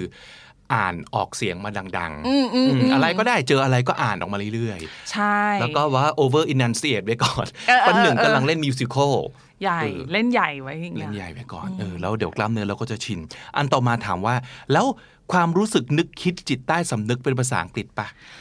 บอกตัวเองบ่นกับตัวเองหรือคำพูดที่บอกว่าอุทานขึ้นมาในหัวเนี่ยมันภาษาอะไร ก็รวมๆกัน อืมพีทคิดรวมๆกัน ส่วนตัวพีท ก็จะมีคำที่เป็นภาษาอังกฤษด้วย แล้วก็มีภาษาไทยบ้าง ถ้าเกิดว่า feeling มันได้กว่ากำลังจะพูดเลย มันต้องอยู่ที่ว่า เอ้ยอ่าไอความรู้สึกนี้ของเรานั้นน่ะมันคือภาษาอะไร represent ได้ตรงสุด แล้วก็ใช่จะอุทานคำนั้นในหัวเรา ใช่ คือพีทอะจะมีอยู่ประโยคนึงที่เป็นประโยคที่ไม่สามารถพูดเป็นภาษาอังกฤษได้ทุกครั้งจะต้องแบบโอดครวญเป็นภาษาไทย ก็คือปวดท้องอืม เมื่อวันนั้นของเดือนมาถึงนั่นเองเออก็คือสามีพีทนะคะซึ่งเป็นคนอังกฤษนะคะก็สตีเฟนโอป้าแฮชแท็กด้วยนะครับ อย่าลืม ชอบที่พี่ช่วยน้องขาย คือภาษาไทยคำอื่นอะไม่รู้หรอกไม่เคยสอนคำอื่น หรืออะไรใดๆก็คือเลิกสอนไปนานแล้ว แต่คำเนี้ยต้องรู้ เพราะว่าคำเนี้ยพีชจะไม่พูดเป็นภาษาอังกฤษ เพราะมันไม่ถึง feeling อะมันจะมาแบบ oh my stomach hurts มันก็ไม่มันไม่เจ็บเท่านั้นนะมันไม่เจ็บเท่าที่เรารู้สึกคือฉันฉันนะเจ็บกว่านั้น ฉันฉันเจ็บแบบปวดท้อง แล้วก็ต้องบิดเป็นย่างงนี้อเป็นกุ้ง ตัวงอเป็นกุ้งอย่างเงี้ยคุณผู้หญิงหลาย ๆ คนก็จะเข้าใจแล้วแบบอืมอย่างคำเนี้ยมีอันหนึ่งที่ขำมากเลยคือพี่ตอนที่พี่ไปอยู่ไปเรียนที่อเมริกาพี่ไปทำงานที่ร้านอาหารของนาพี่ใช่ป่ะค่ะแล้วนาพี่เขาอยู่อเมริกามา 20 กว่าปีแบบคือก็คือเป็นฝรั่งไปแล้วเหมือนกันนะแต่ว่ามันจะมีอยู่อันหนึ่งที่เราสังเกตเห็นแล้วเราก็จะขำกันเองคือ เมื่อไหร่ก็ตามที่สมมติว่า มันก็จะมีอาการบอกว่าสมมติไปโดนอะไรมาแล้วเจ็บมันก็จะ ouch นั่นคือการอุทานถูกอ๋ปะอแบบอุทานแบบการอุทานฝรั่งจริง ๆ นะครับ ouch ก็คือแบบ ouch ก็คือก็คือเจ็บ แต่เมื่อไหร่ที่แกโอยเนี่ยแสดงว่าเจ็บจริง ๆ โอ้ยก็คือแบบนึกออกปะมันเป็นแบบว่า unconscious ถูก เป็นอะไรที่ unconscious ใช่ไหมเพราะฉะนั้นเพราะฉะนั้นเราจะรู้เลยว่าถ้าเกิดยัง out อยู่อะไม่เป็นไร แต่ถ้าได้ยินโอยขึ้นมาเมื่อไหร่นั่นน่ะน่ะเจ็บจต้อริงงเจ็บมาก ใช่ คือแบบเออว่า เฮ้ย ขนาดคนที่แบบเป็นฝรั่งฝรั่งไปแล้วอะมันยังมีอะไรอย่างนี้เลย หรือมันอะต้อง relate กับแบบ เพนวะพี่เหมือนพีทไงที่แบบปวดท้องหรือเอออะไรที่มันแบบเพนเรามากๆก็ด้วยด้วยความที่เราเกิดมาแบบไทยๆอะเออจริง อะไรที่มันเจ็บมันแบบน้องมันเป็นแบบ feeling ติดตัวเราอะเออเราก็จะแบบ react เป็นภาษาไทยในทันทีแบบปวดเออแต่ปวดท้องเนี่ยเป็นประโยคที่แบบสตีเฟนรู้จักเป็นประโยคที่ unnecessary ในการใช้ชีวิต อื่น ๆ ของนางมาก แต่นางรู้จัก แต่ต้องรู้เอาไว้ ใช่เพราะว่าพอแบบโอ๊ยปวดท้องก็คือต้องเอาแบบถุงน้ำร้อนมาอะไรมาอย่างเงี้ยก็ต้องรู้ เพราะว่าจะไม่พูดเป็นภาษาอื่นใช่ดังนั้นก็คืออะอย่างสมมติอันที่สามนอนฝันเป็นภาษาอังกฤษหรือเปล่า พี่ว่ามันก็จะคล้ายๆกันคือ มันมันไม่ได้มันไม่ได้เอางี้มันไม่ได้แปลว่า ถ้าคุณคิดทุกอย่างเป็นภาษาอังกฤษโดยอัตโนมัติ หรือฝันเป็นภาษาอังกฤษ เท่ากับเก่งอังกฤษเสมอไปนะ อืม พี่จำความฝันตัวเองได้เหรอ บางวันบางวันอ่าไม่ทุกวันเอออันเนี้ยสนใจใครรู้มาก เพราะว่าเคยได้ยินเหมือนกันอีที่แบบคนมีคนเคยพูดไว้เนาะว่าแบบ เอ้ย ถ้าเกิดว่าพูดภาษาอังกฤษเก่งๆ ก็คือไปจนถึงแบบฝันเป็นภาษาอังกฤษอะไรเงี้ยซึ่งพี่ก็จะ question ตลอด เพราะว่าคือคือก็เราก็มีคนมาถามว่าจริงเหรอคะพี่พีชเนี่ยพี่ก็จะไม่รู้อะเพราะพี่จำไม่ได้ เอาอย่างสมมติพี่เนี่ย พี่ไม่ได้รู้สึกว่าฝันเป็นภาษาอังกฤษเท่ากับเก่งอังกฤษ แต่พี่รู้สึกว่าฝันเป็นภาษาอังกฤษเท่ากับ เราอยู่ในสิ่งแวดล้อมที่มีภาษาอังกฤษเยอะเท่านั้นเองอืมเออ พี่ถ้าจำไม่ได้เลยอะเคยพยายามสังเกตหลายทีแล้วอะแต่ตื่นมาปุ๊บก็จำไม่ได้เลยอะว่าเออบทสนทนาต่างคืออ๋อแต่ว่าเมื่อไม่นานมานี้แบบอาทิตย์ที่แล้วเลยสดมาก คือ คือจำไม่ได้นะว่าจริงๆ บทสนทนาในฝันอะเป็นภาษาอังกฤษหรือเปล่าอ่า แต่จำได้ว่าคนในฝันเราอะไม่ใช่คนไทย แล้วพี่ก็คิดว่ามันต้องประหลาดมากแน่ๆเลย ถ้าในฝันเราคุยกันเป็นภาษาไทยอะแสดงว่าๆฉันคมีงดับมีเออมีไทยแบบดับบิ้งเว้ยเออมีแบบดับมาก็สงสัยเราต้องเป็นฝันเป็นภาษาอังกฤษแน่เลย ก็เลยอืมแต่แต่แต่ก็ไม่ได้จำได้ว่าพูดว่าอะไรพูดพีทอะจำไม่ได้เลยว่าฝันเป็นภาษาอะไรกันแน่จริงๆในฝันอาจจะมีดับก็ได้แต่เราไม่รู้ จริง ๆ แล้วพี่รู้สึกเออแค่ว่ามันมันแสดงให้เห็นว่าเราอยู่ในสิ่งแวดล้อมที่มีภาษานั้นอ่ามากเท่านั้นเองนะพี่คิดอย่างนั้นอืมอืมอืมเออเออเออเออเพราะฉะนั้นก็ไม่ได้แปลว่า ไม่ได้บ่งบอกถึงความเก่งซะทีเดียวถ้าถามพี่นะครับ ครับเออแล้วอีกอันหนึ่งก็คือ ต้องรู้จักศัพท์กี่คำเหรอครับเออเราถึงจะจัดว่า fluent เก่งภาษาอังกฤษพอแล้วเออหาความเชื่อมโยงหน่อยแล้ว จริงๆ เอาจริง ๆ นะ ไปฟังคำนี้ดี episode ศูนย์พี่พูดเรื่องนี้เป็นเรื่องแรกในชีวิตจริงเหรอของคำนี้ดีเลยว่า เราต้องรู้จักศัพท์ศัพท์กี่คำถึงจะเรียกว่าเก่งภาษาอังกฤษ แล้วคำตอบของพี่ในอีพีนั้นแบบตอบแบบรวบยอดก็คือว่า มันมันไม่มีที่สิ้นสุดหรอกโอ้มันไม่มีการบอกว่าโอเค ครบ 2,000คำแล้วแปลว่าเก่ง เพราะว่า 2,000คำที่เองท่องมา อาจจะไม่ได้เอามาใช้ในชีวิตจริงเลยก็ได้ จริง เออ มันอยู่ที่ว่าเอ่อศัพท์เหล่านั้นนะคุณจะรู้ไปเพื่ออะไรแล้วได้ใช้จริงหรือเปล่า คือถ้าเกิดได้ใช้จริง แล้วเกิดบอกว่าประสิทธิภาพประสิทธิผลในการดำเนินชีวิตจริงนะ ก็ถือว่ามันมันได้ผลแล้วได้ได้ใช้แล้วอะจริงมันดีแล้วตรงนั้นแหละพีทว่าเราเอาจำนวนคำศัพท์ที่เรารู้มาเป็นตัว ตัวเอ่อตัดสินว่าว่าเราพูด fluent หรือเปล่าอาจจะไม่ได้อะเพราะพีทว่า fluency เนี่ยมันคือความแบบพูดคล่องอย่างเป็นธรรมชาติ ซึ่งบางทีเนี่ยการที่เรารู้ศัพท์ในในระดับพื้นฐานที่เราสื่อสารได้ ที่แบบอาจจะไม่ต้องเป็นคำที่หรูหราหมาเห่าอะไรอย่างเงี้ยแต่เราสามารถพูดออกมาได้คล่องและเป็นธรรมชาติ นั่นคือ fluent นั่นคือ fluency สำหรับพีทอะไม่ต้องสำเนียงดี ไม่ต้องแบบอ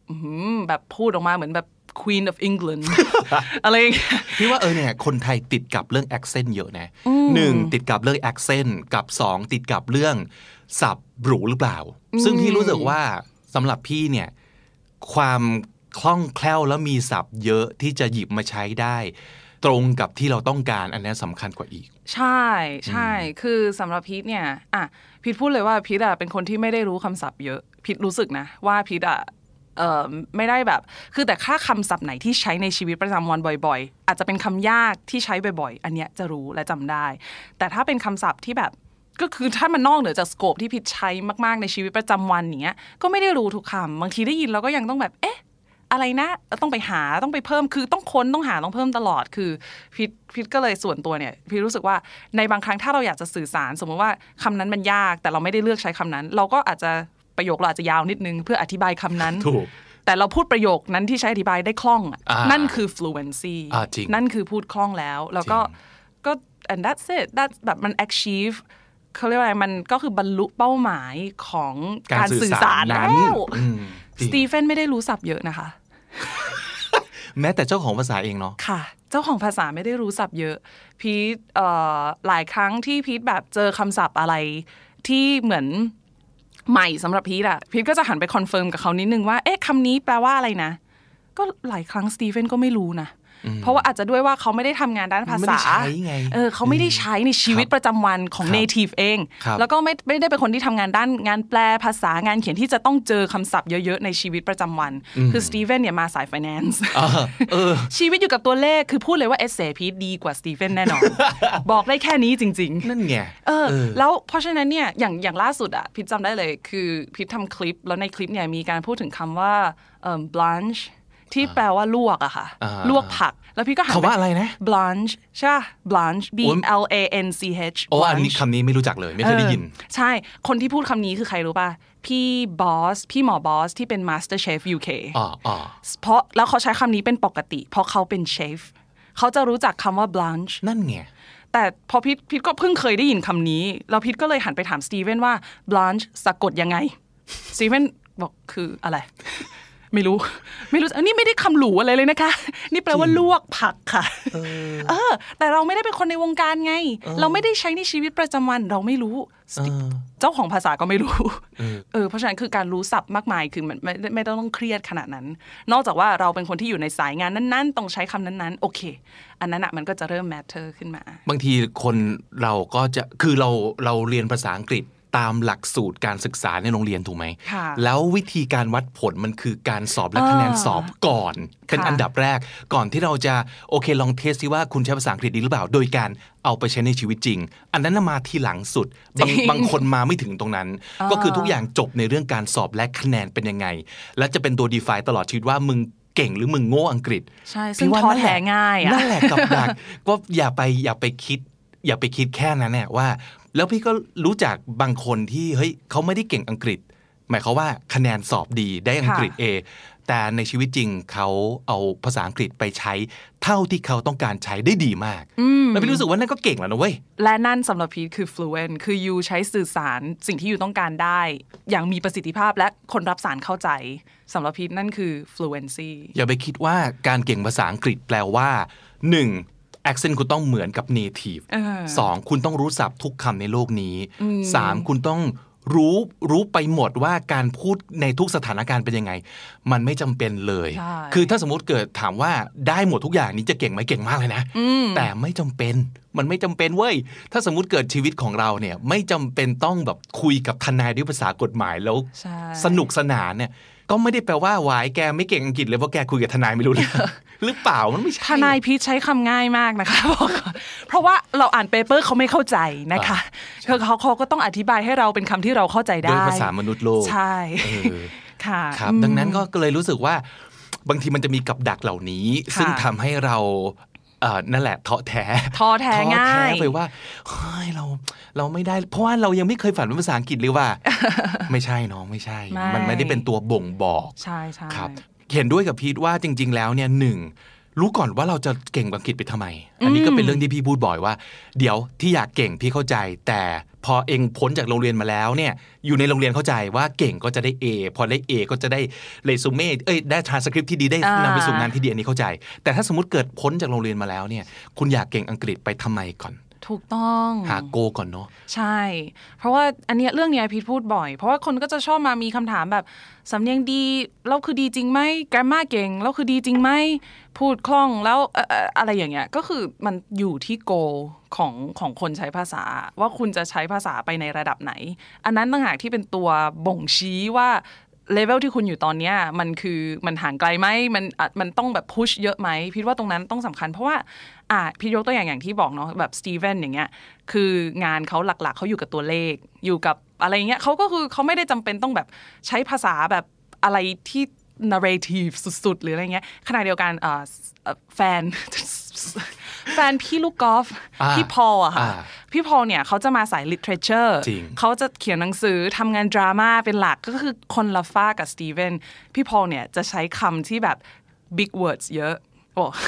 พูดเหมือนไม่ว่าเขาชอบแซวเขาแต่ว่าพี่พอลจะเป็นคนพูดจาแบบผู้ดีมาก แล้วก็ฟังดูแบบ academic เอออย่างเงี้ยคำเขาสวยคำเขาแบบใช่เออคือคลังคำเขามือหือมาใช่อย่างนี้เพราะว่านั่นคือสายอาชีพสายงานของเขาที่เออ ซึ่งอันนั้นอะเพราะฉะนั้นเนี่ยคือบาร์ของเขาไม่เหมือนกันอยู่แล้ว คือต้องหาบาร์ของตัวเองให้เจอว่าว่าคุณอยากจะฝึกไปเพื่ออะไร บางคนอยากจะฝึกภาษาเพื่อที่จะได้คะแนน ดีๆสำหรับไปยื่นต่อเรียนต่อต่างประเทศอะมันอาจจะต้องภาษาต้องในเลเวลที่ academic ขึ้นมาหน่อย คลังศัพท์อาจจะต้องมีศัพท์ที่ professional ขึ้นมานะ บางคนไม่ได้อยากจะเอาไปสอบเรียนต่อต่างประเทศ อาจจะแค่เอามาใช้สื่อสารกับเจ้านายหรือกับเพื่อนร่วมงานในชีวิตประจำวันให้พอผ่านผ่านๆอะยูก็ไม่ได้จำเป็นจะต้องแบบ โอ้โหพุชตัวเองไปขนาดนั้น ใช่ หรือว่าบางทีนะครับลองลองลองไม่ต้องพูดถึงว่าภาษาอังกฤษ เอาแค่ภาษาไทยนี่แหละ จริง ถามว่าคนไทยทุกคนสามารถลุกขึ้นกล่าวสปีชที่จับใจได้ปะวะไม่ไม่ใช่ถูกป่ะเหมือนกันครับ ถ้าสมมติเกิดเราจะเราเราจะตีความว่า ก็เพราะผมไม่สามารถจะลุกขึ้นกล่าวสุนทรพจน์ที่น่าประทับใจ ต่อหน้าใครได้เป็นภาษาอังกฤษ เดี๋ยวนะภาษาไทยกูก็ทำไม่ได้เหมือนกันเพราะฉะนั้นมันไม่ได้แปลว่า การที่เราพูดไม่เก่ง พูดไม่คล่องต่อหน้าสาธารณะหรืออะไรต่างๆ ที่มันอยู่ในหัวเป็นนิยามของเราเนี่ยทั้งหมดเนี่ยไม่ได้เท่ากับการที่เราไม่เก่งอังกฤษ เพราะว่าความเก่งอังกฤษเนี่ยมันเป็นสิ่งที่ subjective มาก และเป็นสิ่งที่ไม่ต้องเป็นตัวตนของคุณก็ได้ใช่แต่เป็นสิ่งที่คุณใช้ ในโอกาสและจังหวะที่คุณต้องการจบอืตราบใดที่มัน meet objective ของคุณอะจบนักเรียนพีทอะเวลาไปเรียนอะคือเวลาเขาไปเรียนภาษาอย่างเงี้ยค่ะที่ที่อังกฤษอะมันจะมีหลายเลเวลคือเขาจะต้องไปสอบวัดระดับใช่ไหมคะ แล้วเขาก็จะมีเลเวลต่างๆ ก็ตั้งแต่แบบ B1 B2 อะไรของเขาไปจน Advanced อย่างเงี้ยค่ะ คือพีทอะบอกเด็กทุกคนเสมอว่า ไม่ได้หมายความว่าอุ้ยถ้า you สอบเข้าไปแล้วคือเขาจะ progress ขึ้นเรื่อยๆเนาะอ่าเรียนมันก็ต้องมีพัฒนาขึ้นเรื่อยๆ แต่พอถึงจุดหนึ่งอะคือถ้าเขารู้สึกว่าเขาแฮปปี้กับเลเวลที่เขาเรียนอยู่ตอนนี้แล้วอะถ้าเขาจะไม่อยาก progress ไปเลเวล advance ก็ได้นะเออคือแล้วเพราะว่าเด็กหลายคนน่ะ ก็จะติดกับดักที่ว่ายิ่งเลเวลสูงๆ ใช้คำยากๆ คือดี แต่พีทอะบอกทุกคนเลยว่า ดูจุดประสงค์อยู่ ว่ายูอยากฝึกไปเพื่ออะไร บางคนอย่างที่พีทบอกไม่ได้จะเอาไปใช้ยื่น academic เรียนต่อโทหรืออะไร แค่นี้ก็พอแล้ว แล้วยูจะได้ enjoy กับเนื้อหาด้วย เพราะมันเป็นสิ่งที่ยูจะได้เอาไปใช้จริง ๆ บางคนอาจจะเป็นบล็อกเกอร์ เป็นแบบอาชีพทั่วไปอะไรอย่างเงี้ยค่ะ ไม่ได้ต้องแบบใช้ศัพท์ที่ professional หรือแบบหรูหราแบบ academic มากๆอะพี่ก็บอกอยู่แค่เลเวลตรงนี้ก็ได้ เพราะว่าถ้า progress ขึ้นไปปุ๊บเนี่ยอยู่อาจจะเครียด เพราะว่ามันเป็นศัพท์ที่แบบยากขึ้นไปอีก แล้วแบบ มันมันอาจจะไม่ enjoyable สำหรับอยู่แล้ว แล้วอยู่ก็ไม่ได้เอาไปใช้จริง เออก็แบบอยู่ตรงนี้ก็ได้ คุยกับโรงเรียนเลยว่าขอแค่ตรงนี้พอ อย่างเงี้ยได้คือจริงจุดประสงค์ครับสำคัญครับแต่มีอีกอันหนึงที่อยากจะฝากบอกก็คือว่าอ่าอย่างแม้แต่เราเองเนี่ย ภาษาอังกฤษเราโอเค ภาษาอังกฤษเราดีในระดับที่เราแฮปปี้ถูกป่ะบิวแต่บิวถ้าสมมติเกิดเราไม่คอยหาเรื่องใช้มันเรื่อยๆ มันก็จะทื่อลงเรื่อยๆนะใช่เพราะฉะนั้นมันที่สำคัญกว่าเก่งแล้วหรือยังก็คือ จะทำยังไงให้มันยังได้ใช้ต่อไปเรื่อยๆ เพื่อให้มันพัฒนา เพราะถ้าสมมติเกิดเราไม่พัฒนามันก็จะทื่ออย่างที่บอก เอาง่าย ๆ เลย ก็จะแนะนำว่าอะไรก็ตามที่คุณทำในชีวิตเนี่ยลองหาเวอร์ชันภาษาอังกฤษให้กับมัน เช่นอ่าชอบเขียนบล็อกก็ลองเขียนเป็นภาษาอังกฤษ ชอบทำวล็อกทำ YouTube ใช่ไหมก็ลองทำเป็นภาษาอังกฤษ ชอบลองจัดพอดแคสต์ไหมทำเป็นภาษาอังกฤษ หรืออะไรก็ตามที่คุณทำอยู่ในชีวิตเนี่ยลองลองลองคิดดูซิว่าจะเอาภาษาอังกฤษเข้าไปเข้าไปใช้ได้ยังไงให้กลมกลืน เพื่อที่เราจะได้มีเหตุผลไงว่าทำไมเราต้องใช้ภาษาอังกฤษไม่งั้นถ้าเกิดหาเหตุผลไม่เจอ หากิจกรรมจริง ๆ ที่เราทำแล้วลิงก์กับภาษาอังกฤษไม่ได้ มันก็จะดูประดักประเดิดอะเออดูเด๋อเด๋อไงมันก็จะดูแบบ เอ๊ะแล้วเราเอ๊ะเพื่ออะไรแล้วอะพอมันไม่มีเหตุผลมันก็จะท้อง่ายอะพอมันเริ่มแบบ relate ไม่ได้มันก็เออมันก็ต้องไม่ต้องทำก็ได้มั้งใช่หรืออย่างสมมติอะถ้าต้องบอกว่าอะหนึ่งชั่วโมงสี่โมงถึงห้าโมงเย็นเราจะมารวมตัวกันแล้วพูดภาษาอังกฤษกันนะเงี้ยเด๋อปะล่ะพี่ว่าเด๋อมากอะแต่แต่ถ้าสมมติเกิดเราบอกว่า เฮ้ย เดี๋ยวเราไปปาร์ตี้กันเดี๋ยวชวนเพื่อนฝรั่งไปด้วย เออมันมันมีเหตุผลที่ต้องใช้ภาษาอังกฤษจริง ๆ แล้วอะในในสถานการณ์และสิ่งแวดล้อมนั้นคืออ้าวมีฝรั่งหลุดเข้ามามึงจะพูดภาษาอะไรกับเขาเราก็ต้องพูดภาษาอังกฤษดิอย่างนี้เป็นต้นคือ มันต้องหาวิธีในการใช่เอาภาษาอังกฤษไปใช้แบบจริงๆอะอืมหรือไปเรียนต่อที่อังกฤษก็โอ้โหหรือไปเรียนต่อที่อังกฤษก็เป็นเอ่อเป็นสถานการณ์ที่ค่อนข้างรูปธรรมในการเอ้ย หาเหตุผลให้ใช้ภาษาอังกฤษได้นะคะน้องมีความเก่งในการ segue เข้าไปสู่คนฟังก็คือเกลียดแล้วล่ะเอพิโซดนี้ไม่ได้ถูกสนับสนุนโดยโกยูนิแต่เราเต็มใจที่จะโอ้พูดถึงโกยูนิเพราะว่าเอาจริง ๆ พี่ก็ยังยืนยันว่าถ้ามีโอกาสนะ ไปอยู่ในสิ่งแวดล้อมที่ใช้ภาษาอังกฤษจริง ๆ โดยเฉพาะอย่างยิ่งตอนไปเรียนต่อแล้วเรารู้ว่าหนึ่งเราไม่ได้ไปแป๊บๆถูกป่ะ เราต้องไปแล้วเห็นหัวเห็นหางเนี่ยไปใช้ชีวิตไปดิ้นรนไป make friends ไปอะไรต่างๆ นั่นแหละคือสิ่งที่ภาษาอังกฤษมันจะเป็นประโยชน์จริงๆล่ะลูก เพราะฉะนั้นถ้าสมมติเกิดมันไปอยู่ตรงนั้นได้เนี่ยมันคือ immersion ใช่ไหมเอาตัวเข้าไปจมใช่กับสิ่งแวดล้อมที่เป็นภาษาอังกฤษ เพราะฉะนั้นนะคะหยุดขำก่อนจริงๆเป็นคนขายไม่เก่งเลยค่ะโอ้โห แต่ว่าถ้าใครสนใจนะคะไปเรียนต่อที่ประเทศอังกฤษเรียนภาษาอังกฤษระยะสั้นระยะยาวมัธยมปปตรีปโทนะคะติดต่อมาได้ที่ Go Uni ค่ะ แม้แต่คนทำงานก็สามารถไปไปได้โอ้ยนักเรียนพีทมีไปจนถึงอายุ 40โหจริงเออหนีคือขาลูกไปเรียนเขาต้องการภาษาจริงอะไรอย่างงี้เนาะใช่ค่ะ ใช่หรือบางทีเขาอาจจะรู้สึกทื่อหรืออะไรอย่างเงี้ยสั้นสุดที่คนไปเรียนกันคืออะอย่างเมอาก็ไปแค่เดือนเดือนเดียวใช่ก็ไปได้นะ ไปได้ไปได้เออครับ เอาจริงปัจจุบันเนี้ยโอกาสมันเยอะ ถูกไหมถ้าเป็นจริงถ้าเป็นเมื่อก่อนมันจะอื้อหือและดูยากเย็นและดูยากเย็นแต่ตอนเนี้ยมันช่องทางมันเยอะนะครับใช่โกยูนี้ก็เป็นอีกหนึ่งที่ปรึกษาที่ดีเออตัวช่วยเออตัวช่วย ใช่เออเราเป็นที่ให้คำปรึกษา ปรึกษาฟรีด้วยอะใช่ไหมน้อใช่ง เพราะฉะนั้นแบบอืมมาค่ะหรือจขอริงปรึๆฟักงษาฟรีสิบครั้งได้ไหมครับกว่าจะตัดสินใจก็แลดูนักเรียนก็เป็นเวนั้นอยู่นะ ก็ดูเป็นอย่างนั้นอยู่นะนั่นก็เดลี่จ็อบนะ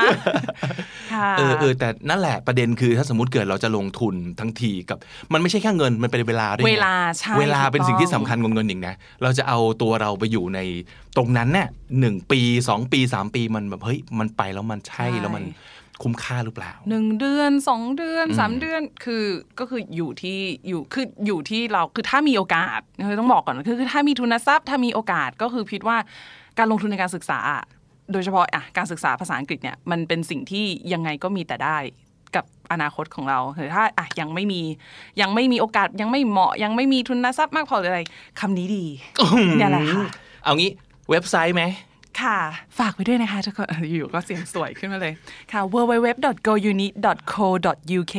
นะคะ หรือง่ายกว่านั้นก็ไปที่ YouTube Channel ของพีชี่ได้เลยเออแล้วก็ตามตามๆกันไปดูดูๆกันคลิไปกคลิกตามๆกันไป พี่ก็มีรีวิวโรงเรียนต่างๆ ก็แบบแทรกภาษาอังกฤษขิงข่าไป ครึ่งหนึ่งคือผู้ชายเอางี้ดีกว่า ใช่แต่ก็เออเป้าหมายมีไว้พุ่งชนนะคะ ทุกคน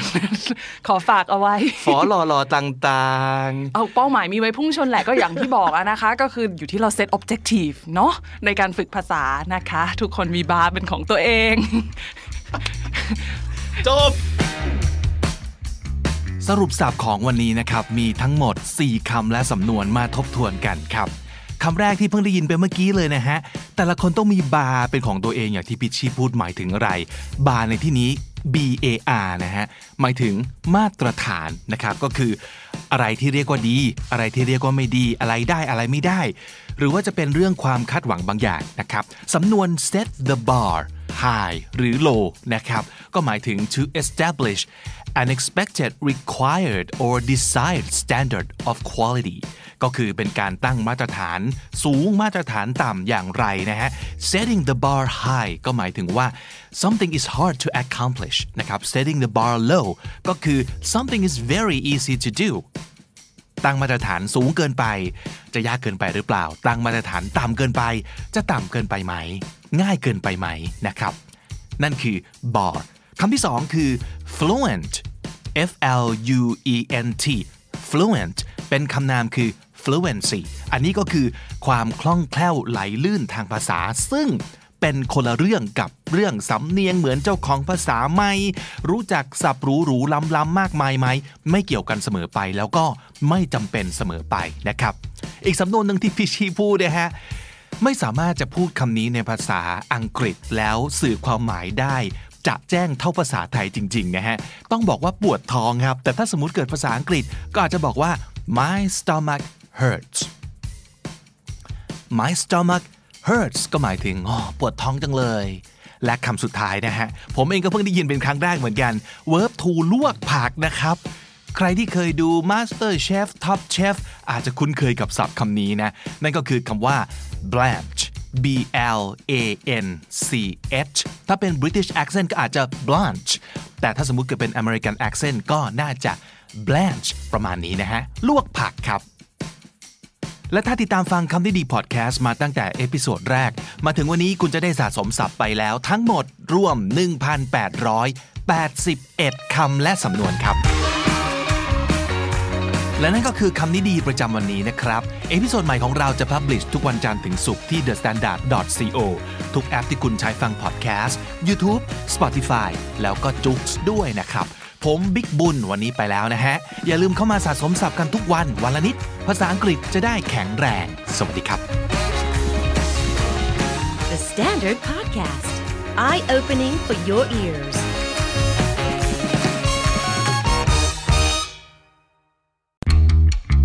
This is the Standard Podcast, the eye opening experience for your ears. สวัสดีครับ ผมบิ๊กบุญ และคุณกำลังฟังคำที่ดีพอดแคสต์สะสมศัพท์กันวันละนิด ภาษาอังกฤษแข็งแรง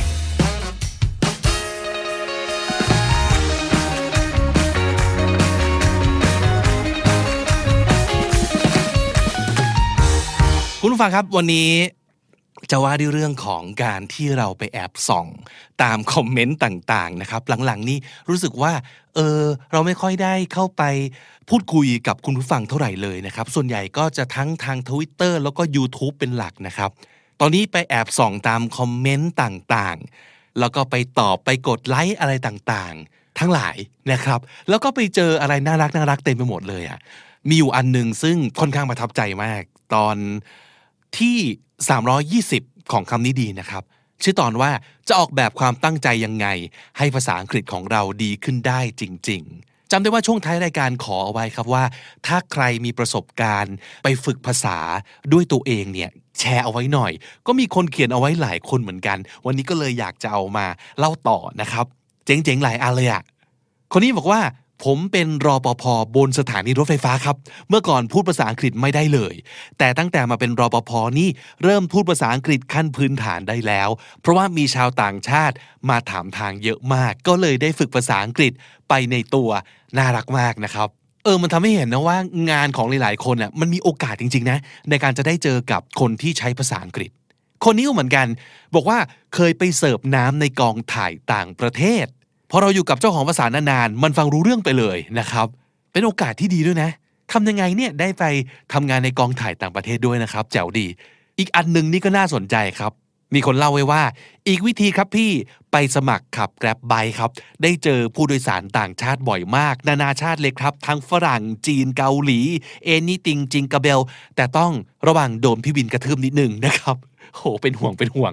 แต่เออเนอะ อะงานอย่างนี้ก็มีโอกาสได้เจอนักท่องเที่ยว หรือว่าคนที่ใช้ภาษาอังกฤษเยอะเหมือนกันนะครับ คือผมว่าโอกาสมันก็เป็นเรื่องหนึ่ง แต่เราจะเป็นคนที่มีนิสัยฉวยโอกาสเหล่านั้น ไว้หรือเปล่า อันนี้ก็อีกเรื่องหนึ่งนะครับ มันต้องช่วยกันเนอะทั้งหางานหรือว่าช่องทางที่ได้เจอ กับคนที่เป็นโอกาสเหล่านี้ และเราต้องมีวิธีคิดมี mindset มีนิสัยที่อยากพูดคุยกับเขาด้วย ไม่กลัวแล้วก็กล้า ที่จะลองชวนเขาคุยอะไรอย่างนี้นะ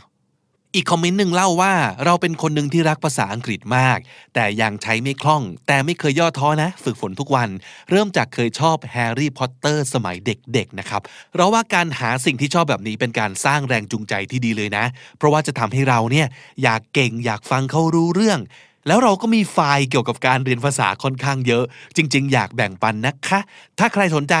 ก็ลองบอกมาได้ยินดีแชร์ให้ฟรีๆ อีกอย่างคือ เราแอบจดสรุปที่เราได้เรียนรู้จากการฟังพอดแคสต์คำนี้ดีเอาไว้ด้วย ตั้งใจว่าจะแชร์เป็นไฟล์ PDF ให้ THE STANDARD เลยด้วยซ้ำไป เพราะคิดว่าบางคนคงจดศัพท์หรือว่าฟังไม่ทัน จะได้มีไฟล์เอาไว้อ่านตามได้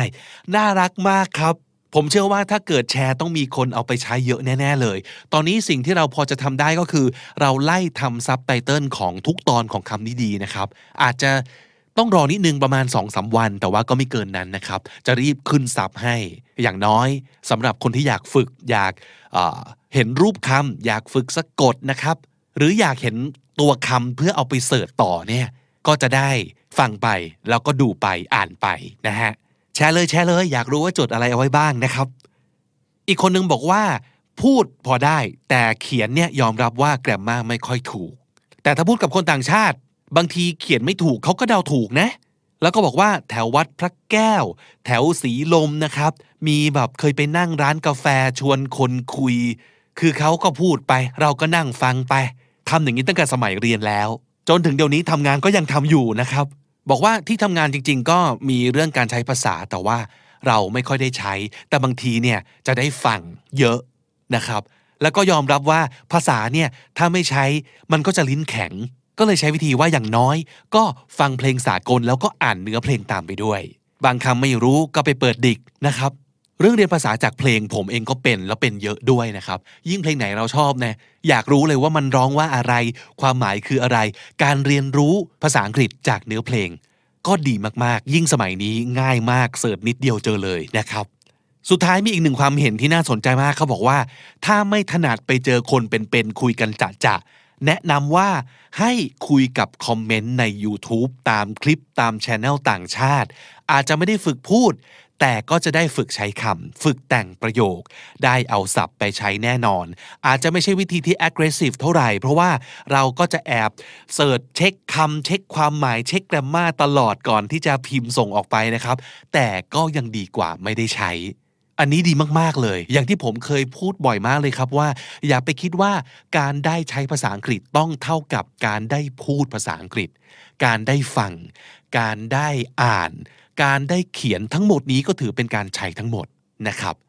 อย่างที่คอมเมนต์นี้บอกเลยครับ ถ้าเราอาจจะไม่ถนัดการไปเจอกับคนเป็นๆอาจจะขี้อาย หรือว่าก็อยากเจอแหละ แต่มันไม่มีคนให้ไปเจอ โอกาสตรงนั้นยังไม่มีไม่เป็นไร ยังไม่ได้พูดใช่ไหมฝึกฟังอ่านเขียนไปก่อนก็ได้ ไม่เป็นไรนะครับ อยากปรบมือให้กับทุกคอมเมนต์ชื่นชมมากๆเลยนะครับ แล้วผมเชื่อเลยว่าถ้าเกิดเป็นคนที่มี mindset แบบนี้ มีนิสัยแบบนี้ แล้วทำอย่างสม่ำเสมอนะ รับรอง รับรองวันหนึ่ง จะเก่งขึ้นจนคุณเองนั่นแหละจะแปลกใจเลยนะฮะของอย่างนี้มันเป็นเรื่องของการสะสม และเป็นเรื่องของการค่อยๆทำไปทุกวันจริงๆนะปิดท้ายอยากจะฝากอีก 4 วิธีที่ผมไปค้นมา ผมอยากรู้มากเลยว่า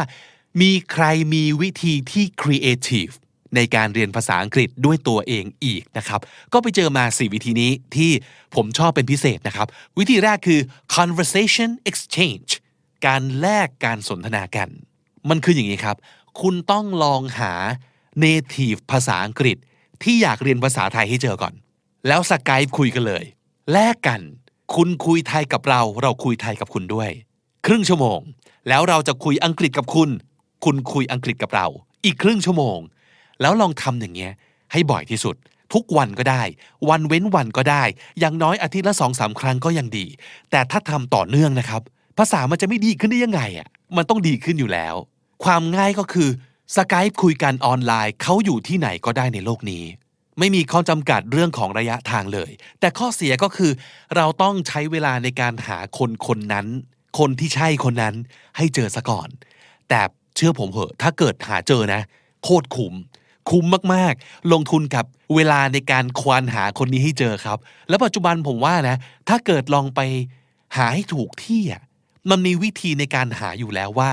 มีคนที่พูดภาษาอังกฤษเป็นเนทีฟคนไหนบ้าง อยากฝึกภาษาไทย หาคนนั้นให้เจอครับ ผมเชื่อว่าคุณจะเจอ แล้วมันจะเป็นการลงทุนที่คุ้มมากๆ ข้อ 2 อันนี้เห็นประสบความสำเร็จมานักต่อนักแล้ว ไม่เชื่อก็ต้องเชื่อ play online video games เล่นเกมครับ เป็นการฝึกภาษาที่โคตรดี โดยเฉพาะอย่างยิ่งคือผมไม่ใช่สายเกมนะ แต่ว่าจะเห็นว่ามันมีการเล่นเกมออนไลน์กันคือ เราอาจจะนั่งอยู่ที่นี่ อาจจะมีอีกคนหนึ่งอยู่ที่จีน อีกคนหนึ่งอยู่ที่อเมริกา อีกคนอยู่แคนาดา แล้วเราสี่คนเล่นเกมด้วยกันออนไลน์ แล้วมันต้องมีการพูดคุยกันสื่อสารกัน ตรงนี้แหละ ที่จะทำให้เรามีโอกาสในการใช้ภาษาจริง ๆ ลองดูฮะ เล่นเกมวิดีโอออนไลน์ กับ ชาวต่างชาติ ข้อ 3 become a regular of a place where your target language is spoken ถ้าเป็นซักเมื่อก่อนผมว่ายอมรับข้อนี้อาจจะยากแต่สมัยนี้ มันน่าจะง่ายขึ้นเยอะแล้วนะ ลอง search หาดูครับ มีสถานที่ไหนบ้าง ไม่ว่าจะเป็นร้านอาหาร ร้านกาแฟ ร้าน gift shop ร้านของที่ระลึก ร้านหนังสือหรืออะไรก็ตามทีที่อาจจะเป็นเจ้าของเป็นฝรั่ง อาจจะเป็นพนักงานเสิร์ฟ พูดภาษาอังกฤษ อาจจะเป็นผับคลับบาร์ที่ลูกค้าชาวต่างชาติเยอะๆ นั่นแหละ ขุมทรัพย์เลยครับ เป็นโอกาสอย่างดีที่คุณจะได้ใช้ภาษาอังกฤษ ไม่ว่าจะเป็นการแค่พูดคุยกับพนักงานนะครับ หรือว่าพูดคุยกับคนที่เป็นลูกค้าด้วยกัน become a regular คำนี้มันคือให้กลายเป็นลูกค้าขาประจำไปเลย ความเป็นขาประจำมันดีตรงที่มันจะเป็นการสร้างความสัมพันธ์ สร้างความคุ้นเคยกับคนที่เขาอยู่ร้านนั้น จนรู้จักกันจนกลายเป็นเพื่อนกัน เพราะว่าเราเป็นลูกค้าที่ไปอุดหนุนเขาตลอด เขาจะเริ่มรู้จักเรา ต่อให้ไม่ได้คุยกันแรก ๆ อยู่ไปอยู่มาคุณหน้าก็คุยกันเองแล้วแหละ มีนะฮะบางทีเขาตั้งใจจ้างพนักงานเสิร์ฟหรือพนักงานประจำร้าน เป็นคนพม่าเป็นคนเวียดนาม เป็นคนฟิลิปปินส์เพื่อต้อนรับลูกค้าชาวต่างชาติโดยเฉพาะ ลอง search หาดูครับ และข้อ 4 อันนี้อาจจะต้องแนะนำอย่างระมัดระวังนิดนึงนะ ก็คือ date the natives ไปเดทกับชาวต่างชาติครับ ขอไม่แนะนำเป็นแพลตฟอร์มหรือเป็นแอปก็แล้วกันนะ แต่เอาเป็นว่า เชื่อเหอะในบรรดาสี่วิธีที่ว่ามา วิธีนี้จะได้ผลที่สุด ถ้าคุณได้คบหากับชาวต่างชาตินั่นก็ดีแล้วแหละ แต่ถ้าเกิดคุณได้เดทกับชาวต่างชาติ โอ้อันนี้ภาษาพัฒนาเป็นอีกเลเวลหนึ่งเลยนะ จริง ๆ มีคนที่ประสบความสำเร็จมาแล้วทางภาษานะครับ ผมนี่แหละ ผมก็เคยมาแล้วเหมือนกัน อาจจะไม่ได้ประสบความสำเร็จเรื่องความสัมพันธ์ แต่เฮ้ยภาษาเราดีขึ้นจริง ๆ ว่ะนะครับ ลองหาช่องทางดู เดี๋ยวนี้มันมีโซเชียลมีเดียมีแอปที่ช่วยเรา connect กับคนอื่นอีกมากมาย ซึ่งแม้แต่ในบางแอปที่หลาย ๆ คนจะมีความรู้สึกว่ามันเป็นแอปสำหรับ hook up อะก็คือเจอกันเพื่อคบหาในเชิงของโรแมนติก หรือว่าจะต้องมีอะไรกัน แต่มันจะมีพื้นที่สำหรับการคบหากันแบบ platonic คือแบบไม่ใช่ romantic relationship เสมอครับ เพียงแต่คุณต้องเอาตัวเองเนี่ย ไปวางในที่ที่ถูกต้องในสังคมนั้นในแอปนั้น หรือโปรไฟล์ของคุณต้องสื่อสาร ต้องชัดเจนว่าคุณกำลังมองหาอะไรอยู่ ผมเชื่อว่ามีนะ คนที่มองหา friendship จริง ๆ มองหา relationship ที่ไม่ได้นำไปสู่การฮุกอัพหรือว่าเป็นอะไรที่เซ็กชวลเลยจริง ๆ คนที่อยากคบหาเพื่อนในหลาย ๆ วัฒนธรรม คนที่อยาก เปิดตัวเปิดใจให้กับคนที่อยู่นอก วงสังคมของเขา คนที่อยากเรียนรู้จากคนที่อยู่ในวงการที่ต่างกัน รวมถึงคนที่อยากจะเรียนรู้ผ่านภาษาและวัฒนธรรมที่ไม่เหมือนกันด้วย อันนี้เป็นอีกหนึ่งตัวเลือก แล้วก็เป็นสิ่งที่เอาจริง ๆ ผมเชียร์นะ ลองสร้าง relationship และสร้าง friendship กับเจ้าของภาษาดูนั่นเป็นวิธีการเรียนภาษาที่ดีที่สุดแล้วครับ สุดท้ายมีคำถามหนึ่งซึ่ง ผมอยากจะพูดถึงเหมือนกันนะ ก็คือเขาบอกว่า ผมไม่ได้ภาษาอังกฤษพื้นฐานเลยทำแบบไหนถึงจะได้ภาษาครับ ถ้าบอกว่าพื้นฐานไม่ได้เลยนะฮะ อันนี้แอดซูมว่า A ถึง Z ได้คำง่าย ๆได้ เรียนภาษาอังกฤษแบบมาตรฐานในโรงเรียนเนี่ยได้ สอบผ่านคือไม่ตก แต่ไม่สามารถจะเอามาใช้ในชีวิตได้จริง ๆ ผมคิดว่าอังกฤษพื้นฐานที่ว่าคือประมาณนี้นะ ถ้าถามผมนะครับ YouTube คือคำตอบ จริง ๆ วันนี้รู้สึกฟันธงไปหลายดอกแล้วนะ แต่นี่คือจากประสบการณ์จริงครับ แนะนำอย่างนี้ครับ ลองเสิร์ชพวกแบบ 100 1000 most common words อาจารย์ภาษาเหล่านี้บน YouTube นะครับเขาจะสอนอะไรที่มันแบบเบสิกมาก ๆ How are you This is a flower อย่างนั้นเลย ง่าย ๆ เลย This shirt is blue อย่างนั้นเลย ผมว่าสำคัญที่สุดคือ เอาคำพื้นฐานเหล่านี้ให้อยู่ก่อน 1,000คำพื้นฐานที่ภาษาอังกฤษใช้เยอะที่สุด เก็บสะสมศัพท์ก่อนครับ แต่ทีนี้ทำไมผมไม่แนะนำเรื่องการเสิร์ชหาอ่าน แต่ทำไมแนะนำ YouTube เพราะผมว่ามันไม่สนุกเท่าอะ สมมติภาษาอังกฤษเราก็ไม่ได้แบบรักมากขนาดนั้นอยู่แล้ว ยังต้องให้ไปเจอแต่ภาษาอังกฤษที่มันเป็นคำคำๆเป็นตัวหนังสืออย่างเงี้ยมันดูไม่มีอะไรดึงดูดใจ ผมว่าถ้าเกิดอย่างน้อยคุณไปเจอยูทูบเบอร์เจออาจารย์ภาษาที่มีบุคลิกบางอย่างที่น่าสนใจ มีอารมณ์ขัน มีวิธีในการสอนหรืออะหน้าตาน่ารัก หน้าตาหล่อหน้าตาสวย หรืออะไรสักอย่างหนึ่งที่คุณชอบเนี่ยมันจะมี แง่อื่นมาช่วยทำให้เราสนุกกับมันได้ นอกจากตัวหนังสือที่เป็นคำศัพท์ แล้วอีกอย่างคือ พอเจ้าของภาษาสอนคำศัพท์ เราจะได้ยินด้วยครับว่าคำพวกนี้ออกเสียงยังไง เราจะมีโอกาสออกเสียงตาม เริ่มต้นตรงนี้เลยครับ เก็บสะสมศัพท์ง่าย ได้ยินการออกเสียงจากเจ้าของภาษา แล้วมีโอกาสได้พูดตาม ไปพร้อมกันให้หมดทั้งเก็บศัพท์และฝึกการออกเสียงนี่เป็นวิธีเริ่มต้นพื้นฐานที่ผมว่าได้ผลที่สุดครับศัพท์สำนวนน่าสนใจในวันนี้ไม่ค่อยมีเลยอะอาจจะเป็นคำนี้หรือเปล่า a regular a regular r e